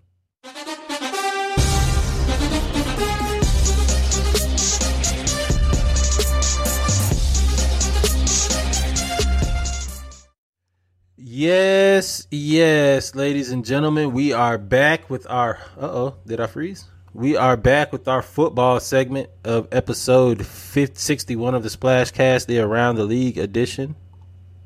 For some odd reason. Oh, there we go. Boy, I'm about to say now what happened. Uh, we are here Uh, we are now going to get into our football segment of episode 61 of the Around the League edition of the Splashcast, where we got a few things we're going to talk about today. Uh, first off, first off, first off, we want to send T's and P's out to the entire Baltimore um, Ravens organization. They had This is a rough. This is a rough week for it's been a period. rough week, man. It's been a rough week. Um, computer's moving kind of slow. Uh, but Okay. Um. Yeah, I was gonna say we got a, a few different RIPS here. Uh, the Ravens lost linebacker Jaylon uh, Ferguson. Uh, he died at the age of 26. Um, of course, thoughts and prayers as 26 as a person who's 36. That's mind blowing. Yeah, man. Um, Jaylon Ferguson played football at the University of Lu- at Louisiana Tech. He was known as the sack master. Uh, he set records at Louisiana Tech for everything for in terms of sacks and tackles for loss. He has just been finding his way allegedly uh, when it came to playing with the Baltimore Ravens organization, and they were really, really, really high on him this year. Um, the cause of death is still, as far as we know, is still has yet to be determined. Um, but RIP to Jaylon, to Jaylon Ferguson, man. He had a he had a lot of life ahead of him. Then, yep, you go right into. We unfortunately lost uh, Tony Siragusa this week as well. Uh, if, if you remember any parts of football from the early '90s, uh, really early, mid, and and late '90s, he's just one of those guys who who had a had charisma, had chemistry, just had a personality that was larger than life. When he was on the field afterwards, he was a medium person. He was a guy who was doing the on-field uh, interviews and just never disappointed. Whether you were a Ravens fan or not, he's one of those guys you just kind of had to like a little bit. And I and I think he passed at 56, maybe Fifty five. and uh 55 excuse me and it's just sad man because that did that that's one of the guys that you just love for football Yeah, man. When it came to Tony Siragusa, man, he was the prototypical run stopping nose tackle. I'm trying to find a photo of him. The link sends us to the wrong thing, but uh, I'm trying to find a photo of Tony Siragusa, man. He uh, he was the original nose tackle. Uh, he was when Ray Lewis said if you guys, and I think this is right when they were talking about Ray Lewis was on the decline the first time. Uh, they were saying the first time they said Ray Lewis. Uh, Ray Lewis said if y'all just get me some really big hogs in the front, guys that can eat up blockers, there's no running back that can get away from me. What did they do? They went and got Tony Siragusa. Put at he was when he was with the Ravens. I want to say that was what 22 years ago. So that means he was 33 years old. He was coming to the end of his career. But there was one thing that you can do when you get older is just be a massive, immovable object, and that's exactly what he did. And that Ravens defense flourished, thankfully, to the two big fel- fellas in the middle, and Adams and Siragusa, because the outside linebackers got to flourish, and Ray Lewis never got never got touched. nope. So, RIP to Tony Siragusa, man. Uh, we love you. We love your family. Uh, prayers up for you. Uh, moving on, man. Moving on. Unfortunately, we got to talk about Mr. Marlon Briscoe. Mr. Marlon Briscoe was the, uh, excuse me, was the first black starting quarterback in pro football. Uh, he died Monday at the age of 76. Um, The T's and P's. first. imagine that that is and it took us to what 2020 before it, it became prevalent that it wasn't out of the norm to have a black quarterback and it, it- it's just now getting to a point where I, I mean i think i think at this point black quarterbacks own the game but No, they'll never. No, not right now.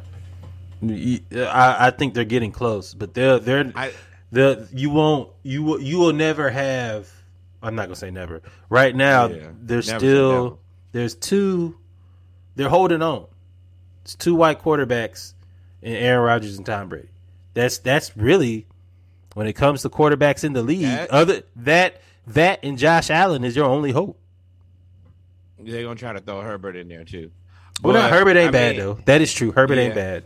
And I, I hate to say this, I want I'm I'm taking back on Josh Allen because his skill set is not prototypical. Uh, his skill set is more of the black quarterback. I make the joke all the time. Oh yeah, he's a black quarterback. They run them Yeah. black quarterback plays, as Bomani Jones always, as Domonique Foxworth always say. They run them black quarterback plays. Yeah. So so it's the guys at the top are the guys at the top, Mm-hmm. but I'm talking numbers wise. This thing happened pretty quick, and this none of this will be ever none of this none of this would be possible without Marlin Briscoe, and that that's what I don't want to be lost as an innovator. And I couldn't even imagine trying to be a, a black QB at that time. They probably called you every name in the book. You probably got insulted in your own quarterback room. So, you know, just to be able to go deal with that and, and to be successful, kudos, man. kudos, kudos, kudos. T's and P's to your family as well. T's and P's to your family. Hey man, I promise you we will end this on a positive note. Um, football, but for now, um, we also want to send T's and P's, thoughts and prayers to the family and friends of Javante William, who played at football at Johnson C. Smith. He reportedly died while in police custody in Charlotte. We don't really know any more details when it comes to this, or at least I don't as of yet. Uh, but um, basically, everybody says we just want to get the facts of what happened. How do you let somebody die while in police custody? Um, so when it comes to uh, Javante Williams, we want to send T's and P's out to his family as well.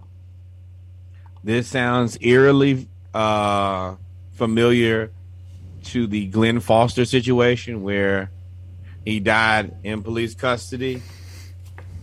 I don't understand why that's like a running theme. Police are here to protect and serve, and then suddenly you just end up not lo- no longer with us. That that that ain't it. Yeah, man. Uh, it's unfortunate. It's unfortunate. Uh, we hope can that we get we. some more? I don't want to curse, but can we get some more answers?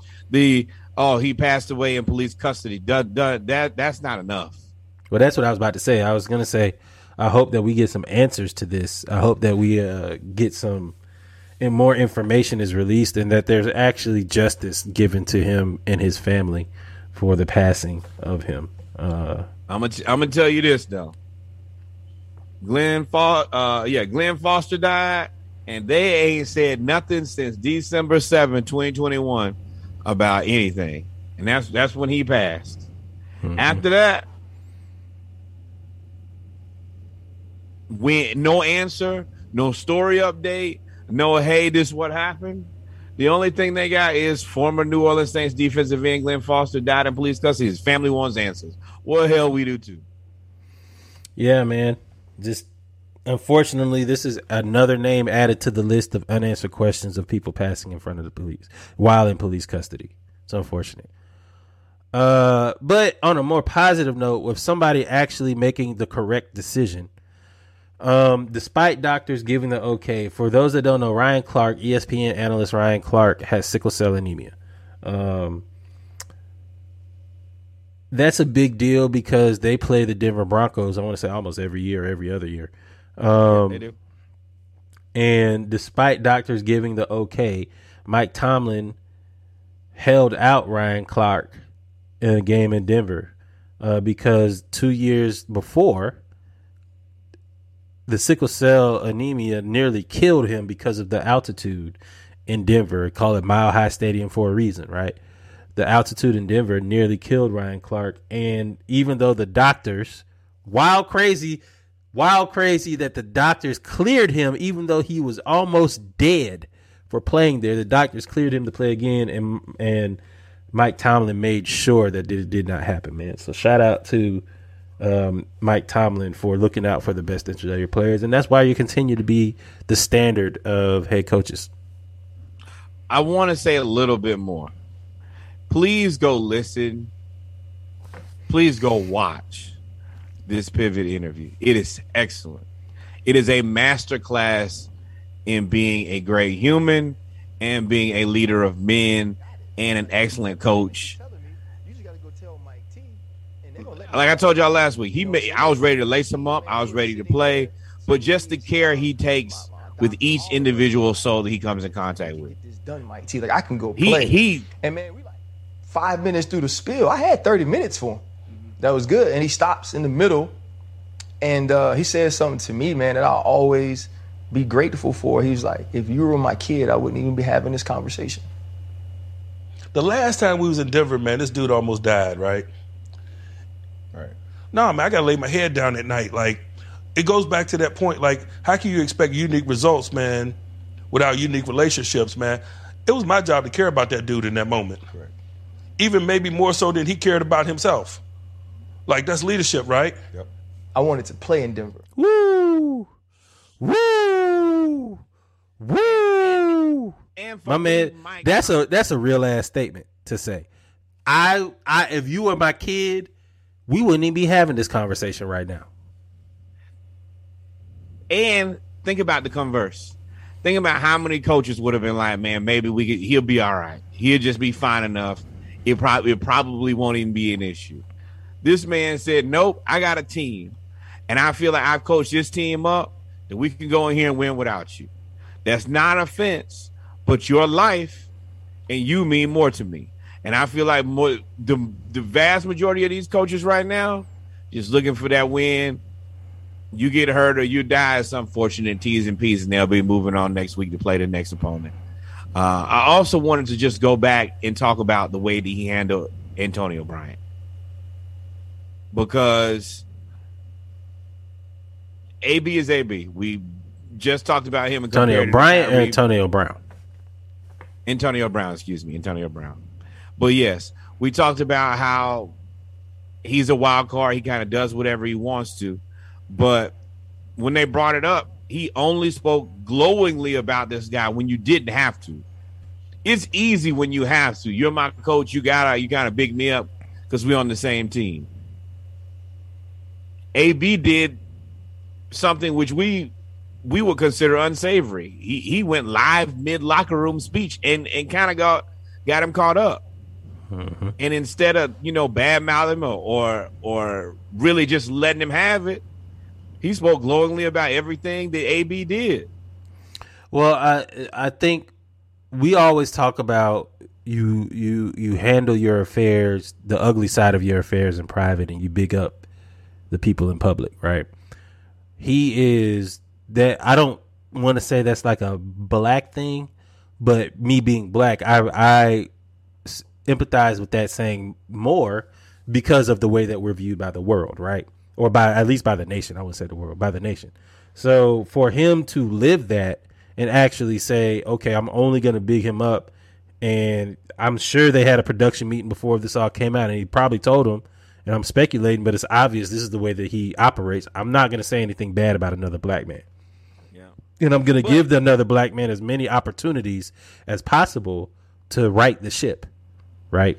And I I kind of agree with you, but if if you really don't necessarily have the greatest opinion or you guys didn't end on on the best of notes, most times people just defer.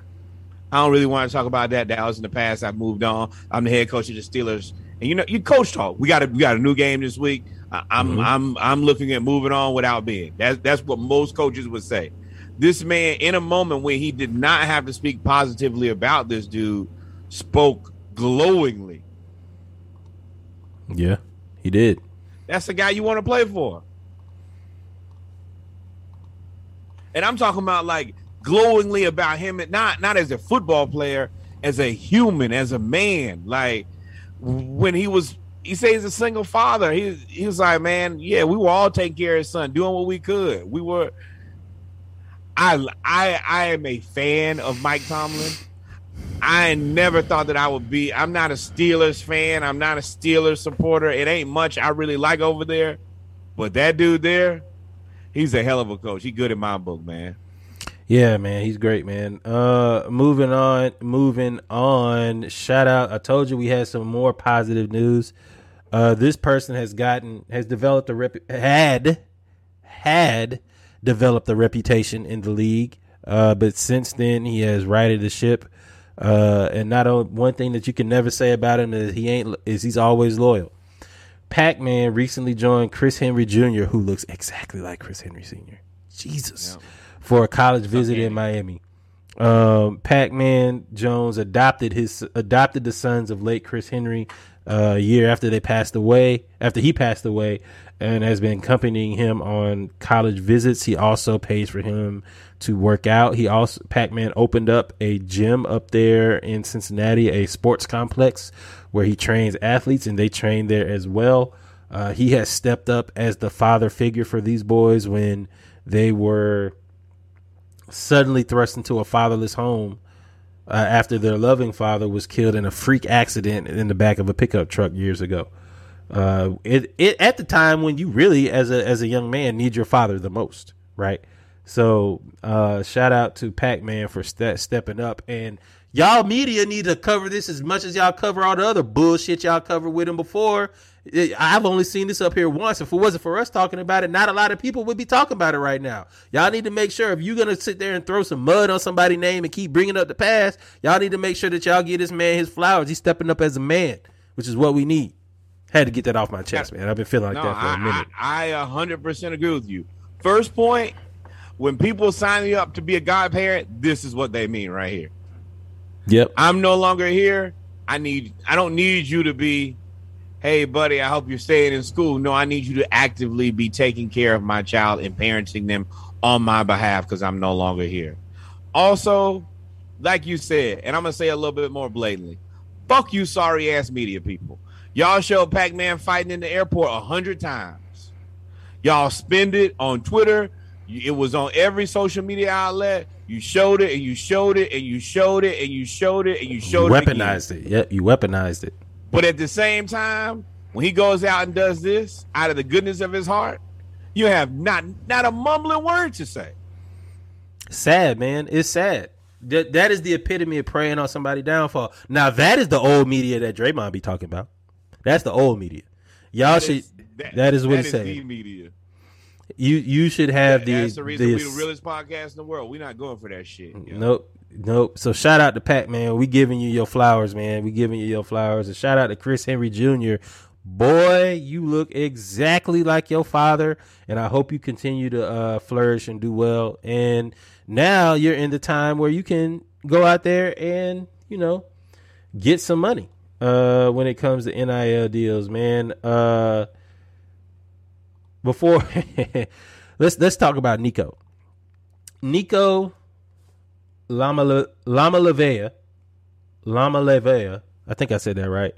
Uh, signed a massive NIL deal. He is currently worth eight million dollars. He's the number two,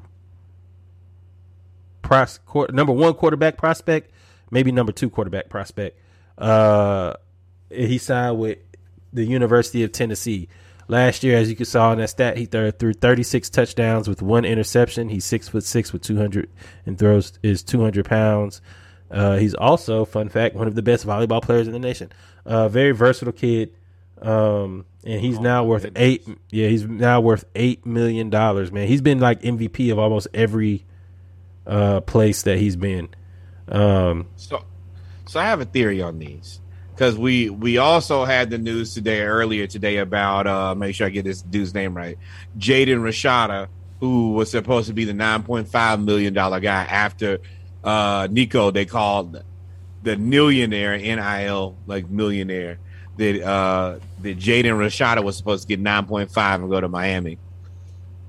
I'm I'm conflicted about about these numbers part of me wants to believe that these numbers are real and then i think for like tax purposes these people are backing them out. Because every time that one of these big nil contracts is announced then immediately some the the person who's paying it refutes it.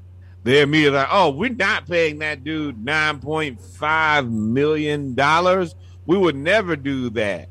So i just there's something here that's going on. I don't know what it is yet. I can't really explain it yet, but there's more than meets the eye, and that, that's always one of the things I try to do when I look at these sports conversations and topics. Is look at okay, it's cool he's getting paid eight million dollars, nine million dollars, but why do they keep rescinding these statements right after? Well, it's um, because it's because I said this before, and you you kind of you kind of like scolded me. about it when I said all these NIL deals, and Deion said it as well, and I reiterated it. I said you have all these NIL deals, but you don't see what they're advertising at all, right? You the NIL name, image, and likenesses. You're supposed to use your name, image, and likeness as a marketing brand to make money. What they're what this is being used at right now, what you're saying is something is amiss, is the reason that they're backing off is because you don't I'm paying you five million dollars, but I'm not asking you. I'm still bending the law. Like at the end of the day, you making the NIL legal and making it cool for uh, making it okay for them to make money off their name, image, and likeness doesn't change the fact that laws will still be bent in recruiting. You will never have straightaway recruiting. There's always going to be laws and rules bent in recruiting. So I think that's why they back off from it because they're not following the rules at the end of the day. I think that also if you guys are making money right now, get rich fast. This is like this is the internet bubble. This is crypto. It is everything. It's NFTs. And there's a moment where you're going to be able to get rich, and then you, there too many people are going to get rich, and then they're going to say, "Oh, no, it's over." Yep, yep, yep. It's too many, uh, and it's and it's too many uh, type of people that's gonna get rich because I guarantee you. no, no. It is one specific type of pe- people who is typically not supposed to be rich. Yep, yep. And speaking of somebody that's gonna be rich, your man Arch Manning, class of 2023 five-star quarterback Arch Manning has con- has announced his commitment to Texas.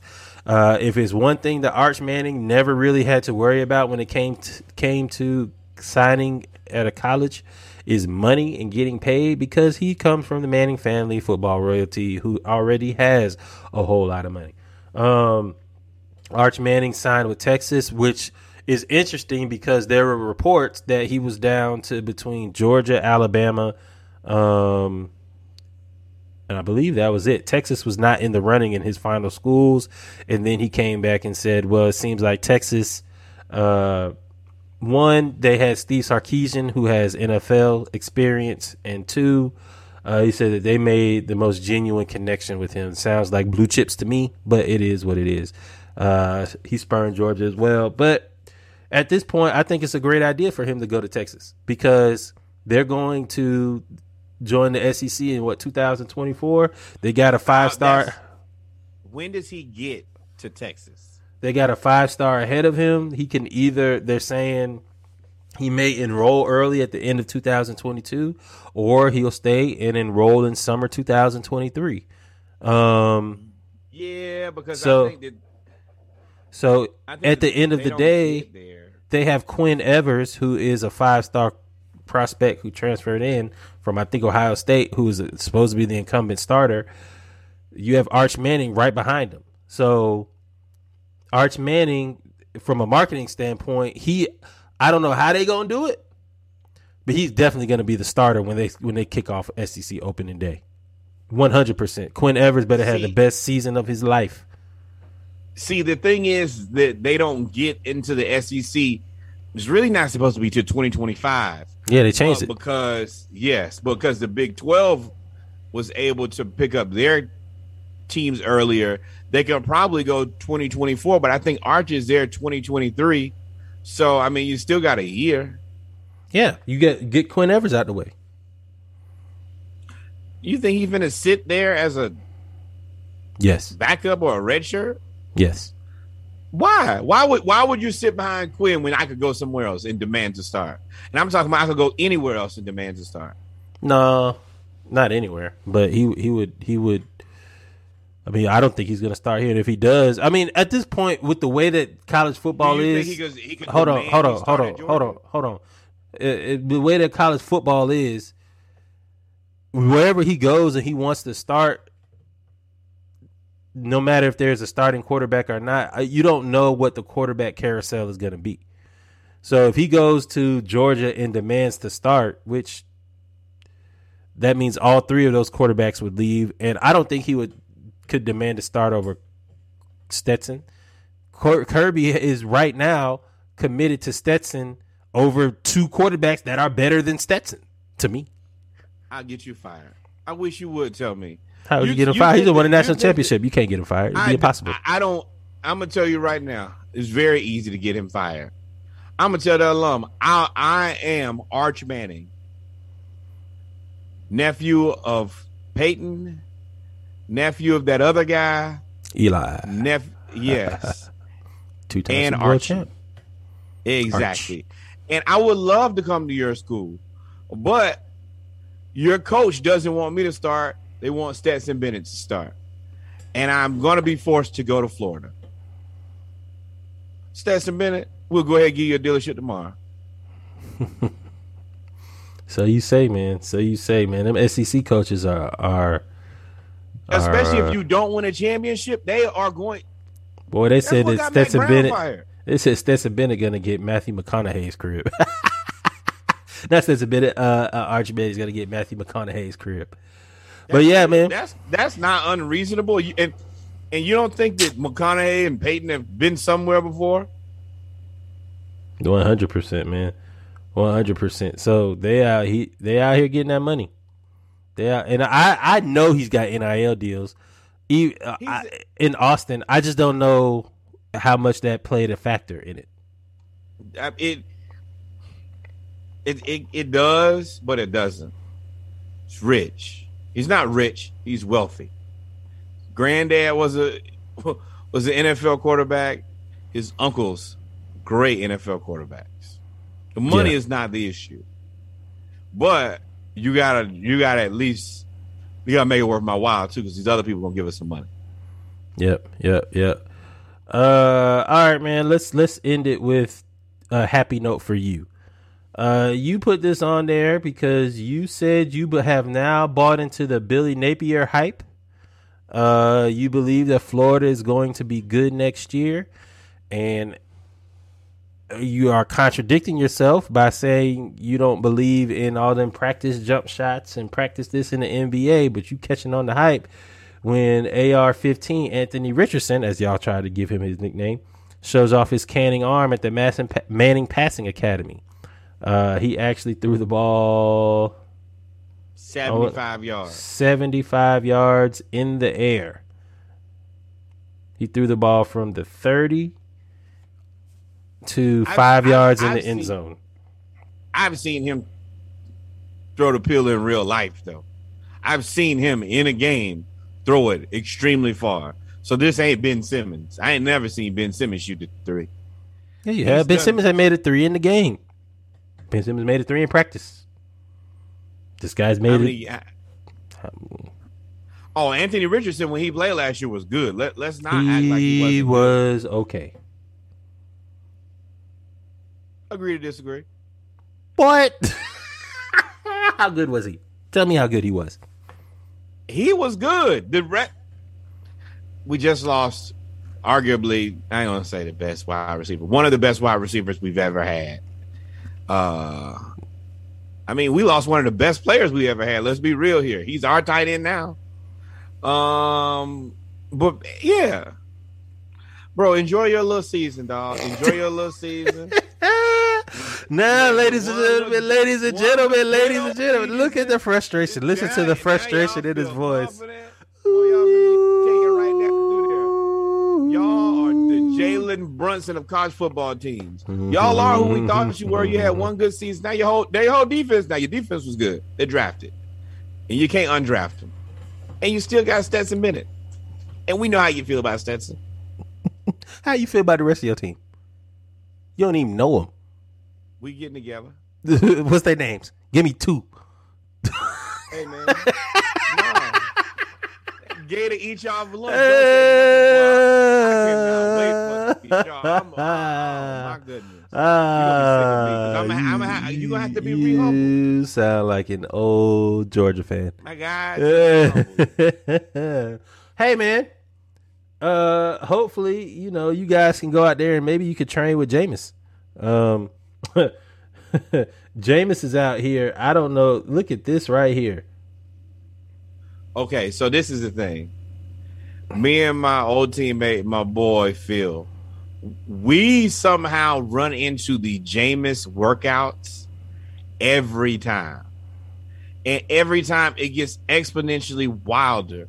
What in the absolute hell is this looks like a gym fail workout. And you know, I, I know that everybody wants to do their own gym workout because it works for Aaron Donald. Jameis, you like an idiot. I don't even what first of all, what machine is this?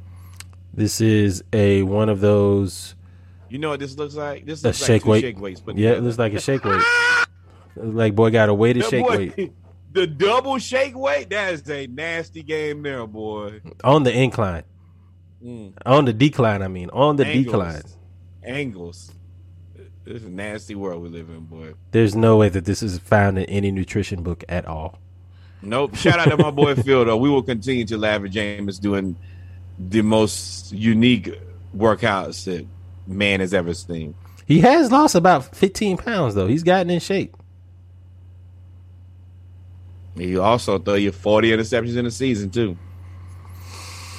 I tried, Jameis. I, I tried. Jameis need to try. With that being said, ladies and gentlemen, we have come to the end of our football segment of episode 61 of the Splash Cast, the Around the League edition. We are now going to get ready for our final segment. Uh, really quickly, the splashes of the week. Y'all listen to the Splashcast 12 pack, and we will be right back. See y'all soon. Right bike.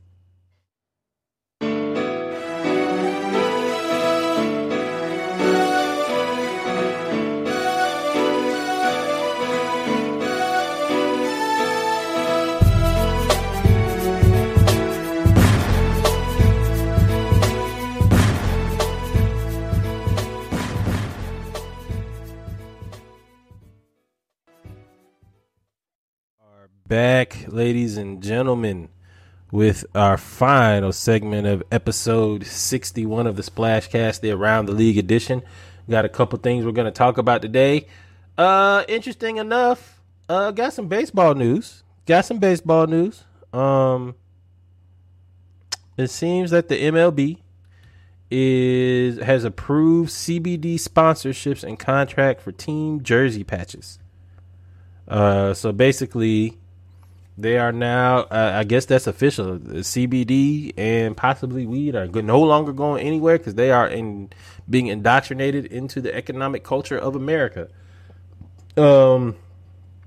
Uh, it says that CBD sponsorships can only be sold if the company is certified. Uh, uh, by the National Sanitation Foundation, the company CBD products cannot contain psychoactive levels of THC, which is the main compound found in regular cannabis. So they're trying to regulate the sponsorship, but looks like they're going down the path of CBD sponsorship. Sound like soccer to me. Come on, who are y'all trying to trick? Sometimes I just get frustrated with the way that things are handled. Okay, so we it went from no weed to it's weed, but just don't get high. What? What? What are you doing here, man? I think they're I think they're rolling with the times. They'll change the rule as soon as weed becomes legal. They'll start Oh, being there'll be weed patches on the on the jerseys. Exactly. You gonna be? It, Say it. it's, it's on. It's on the way. Just like uh, what was that? Uh, what was the the near beer, the zero percent non O'Doul's? Mhm. This is the old duels of of of weed. y'all, y'all just getting ready for Budweiser. Y'all just waiting on Budweiser. Uh, and surprisingly, baseball. It's amazing how liberal the rules are in in different sports. Well, uh, it depends on who makes money from it. That's why the rules change. basketball, basketball, where the players, you know, pretty openly smoke weed. They Kevin Durant, how did I'm high right now. how, how did baseball get get here first? right. I That's all mean, is. yeah, money, and it shifts the the stigma away from steroids. That is well. Oh, I forgot about that part. You need you need to clean up on aisle seven. I mean, they've been trying to do Uh, it for a while, right? I mean, that's why they got juiced balls. Pause.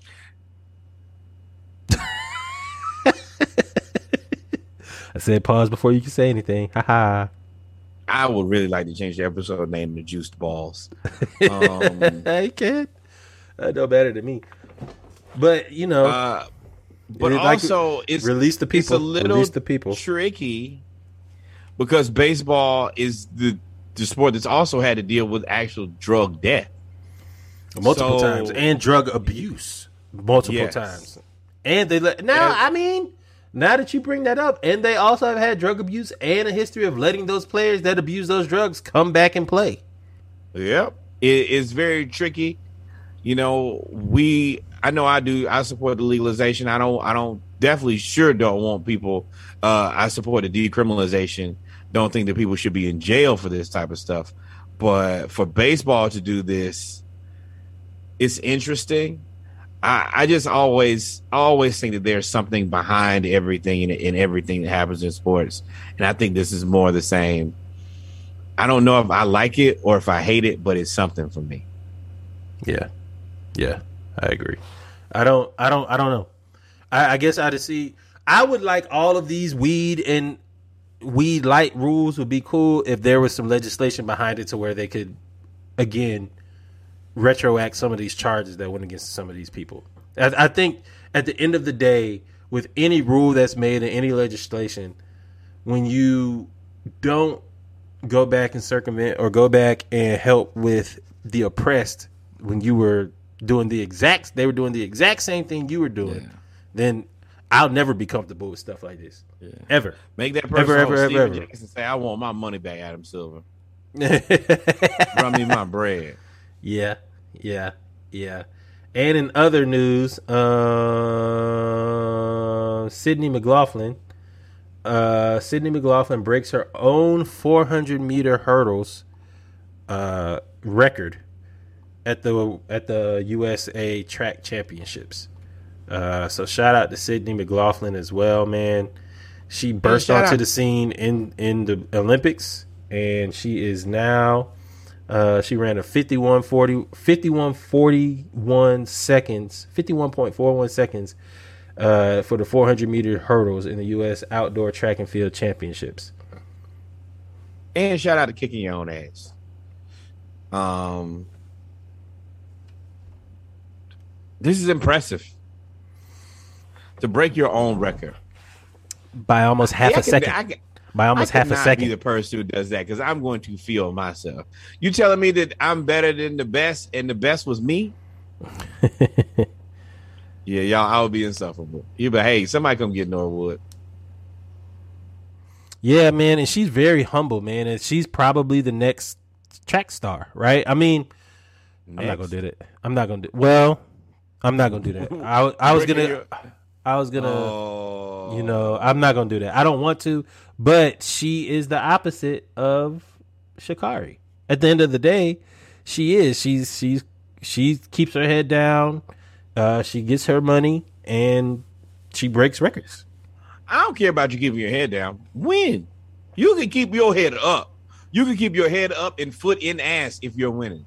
But if you're not winning, we don't want to hear from you. And I don't think that that's unreasonable. And I hate when athletes get super. Sen- Stop losing. Stop losing. As soon as you start winning, I will want to hear everything you got to say. We will have you on the podcast and we have a run of a show. We will talk about everything that you did excellent. But when you suck, we're going to let you know that too. Yeah, man, you got to be able to stand ten toes in your in your failure and your success. Boy, she was moving, and she she looked like she wasn't even running hard right here. And then all of a sudden, here we go. Hurdles are ain't no hole, boy. Let me tell you that much, boy. I ran hurdles for one day. It's a whole different thing. Running is one thing, and running itself sucks. You're gonna put some obstacles that I gotta jump over. Can't do it. Cannot do it. Not interested. And she's jumping over those obstacles and running faster than I don't know if I ever ran. She was on pace if she kept that to run a four minute mile. That's crazy with hurdles. She was on. She's on pace to run a four minute mile. That's insane. My bigger, my bigger thing is She didn't even look tired. she can outrun you, bro. You'd be like, "Hey, baby, let's race," and then she smoke your boots. You gotta go back in the house and be like, "You know what?" Well, you are foolish to date Sydney McLaughlin and think that you can run with her. I don't. Uh, Wait, wait, wait, wait, wait, wait. Let me tell you. Okay, be that guy. Go ahead. I will live in the falsehoods and my realities. until she beat me, I, I'm faster than you. Now I would never race her. I will always say I got to pull a hamstring. But no, I mean, no. That goes for anybody. Until you beat me, you're not sure that you can beat me. Boy, you sound like. I mean, the ego in that boy, that that's foolish. It's, it's not ego, that's self confidence. It's belief in self. Bet you're faster than an Olympic world record holder. I think that I'm faster than my brothers. She's n- they're not Olympic world record holders. Well, they are.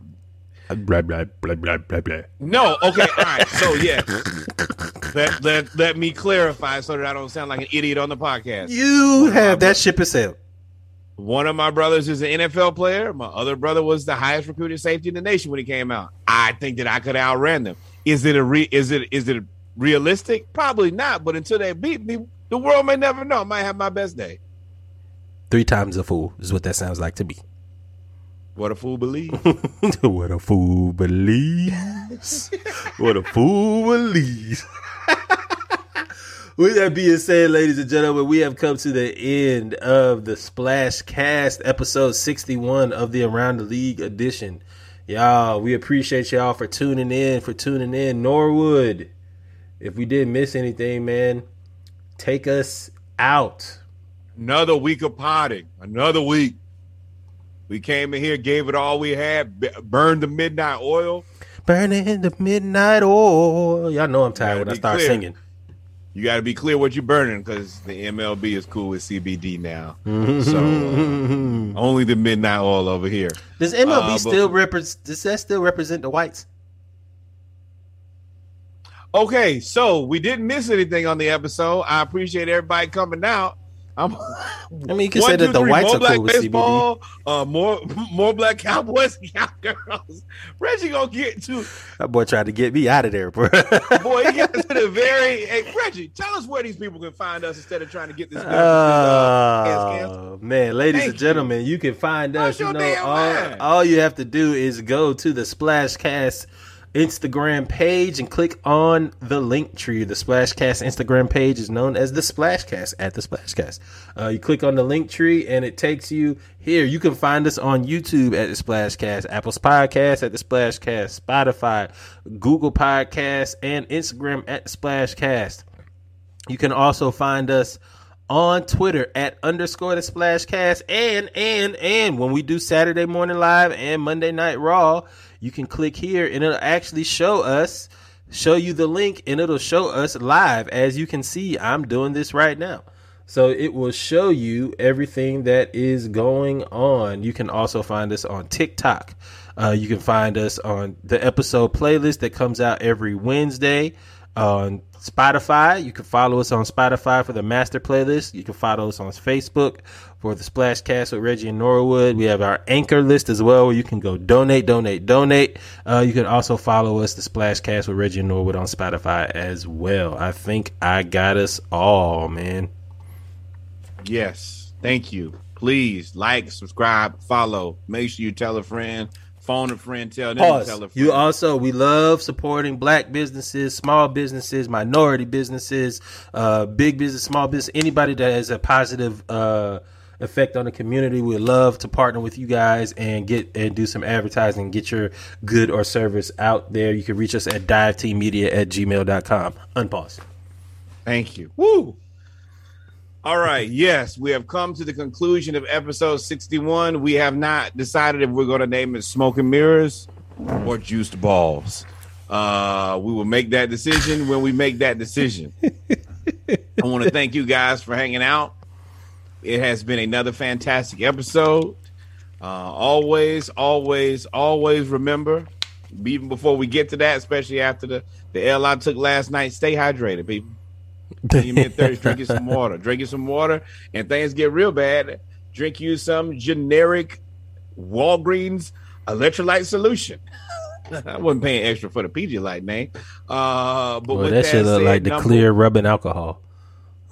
Nah, uh-uh. this is this is like mm-mm. whatever it is. I feel way better now, and I am hydrated. Uh, but with that said, number one, number one, number one, always and definitely after what we talked about here in the HBCU segment, more black baseball. We truly mean that. Support these teams. Go see the teams when you can. You know, we just had the HBCU World Series. These things are infinitely important, specifically as we continue to lose uh, HBCU baseball teams. So please support more black baseball. I know it's something that we say to end the show, but we really mean it. It is something that means a ton to us, and we are big baseball fans. And always, always, always go Braves. Number two, number two, number two, more black cowboys and more black cowgirls. Number three, always remember the historically black college and university that you graduated from. Please send some money over there. The historically black college and, and university that is na- is located in your neighborhood. Please go there and, and send some money over there, but physically be present. Go to the games, go to the events, just be in the community. And then finally, whatever money you have left over, which I assume to be tons, send it to Hampton University. Hampton greatest- University. the greatest learning institution in all of the world. Um, the uh, it's a, it's a learning institution where you don't have to worry about the kids working in financial aid, taking the money to buy Gucci bags, and then jumping up in the air, taking all types of photos. Uh, But also, as you said before, make sure that you support the HBCU in your community. That's a big deal. Go ahead. Yes. More more Howard that slander. said- We're financially solvent in Hampton. That's what you was about to say. Yes. Uh yes. Uh and outside of that, man, Reggie, we did it again. Episode 61, fantastic episode. We ain't got but one thing left to do now. You know what it is, Reg? Hang out. We out this joint. Y'all be safe. Adios, mi amigos. God is love. That 24 pack is a banger. I had to make some real life decisions in order to get from 26 to 24, and it is to be played in order. It is a musical journey. I want you to fully, fully enjoy it. Immerse. Get outta here, y'all. Immerse. Shout out to Marv. Adios, mi amigo.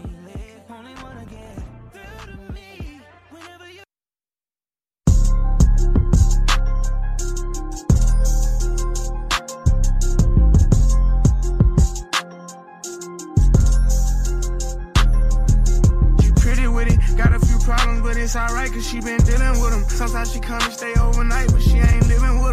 Fuck on somebody from time to time, but she ain't got no nigga. Her last encounter was kinda rough, it made her cry a river. How about you bash from across the globe and get them hand delivered? Get in your mind, don't even know me, I ain't playing with you. I'm being honest, I'm really him, I ain't got a lot of kick it. Just come and vibe with me and see if I'm different. Take you out to lunch, I rent the restaurant out. Bitches lying on my name, they doing anything for clout. I be wanna take it there, but all these millions keep me grounded.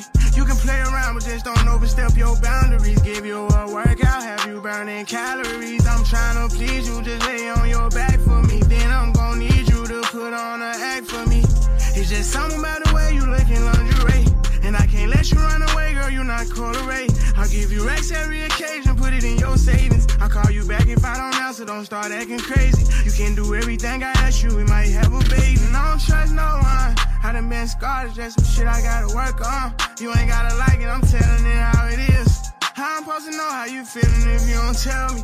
And I ain't tryna hold no one down, I give him some leverage. I'll make sure everybody eat, I ain't never been selfish.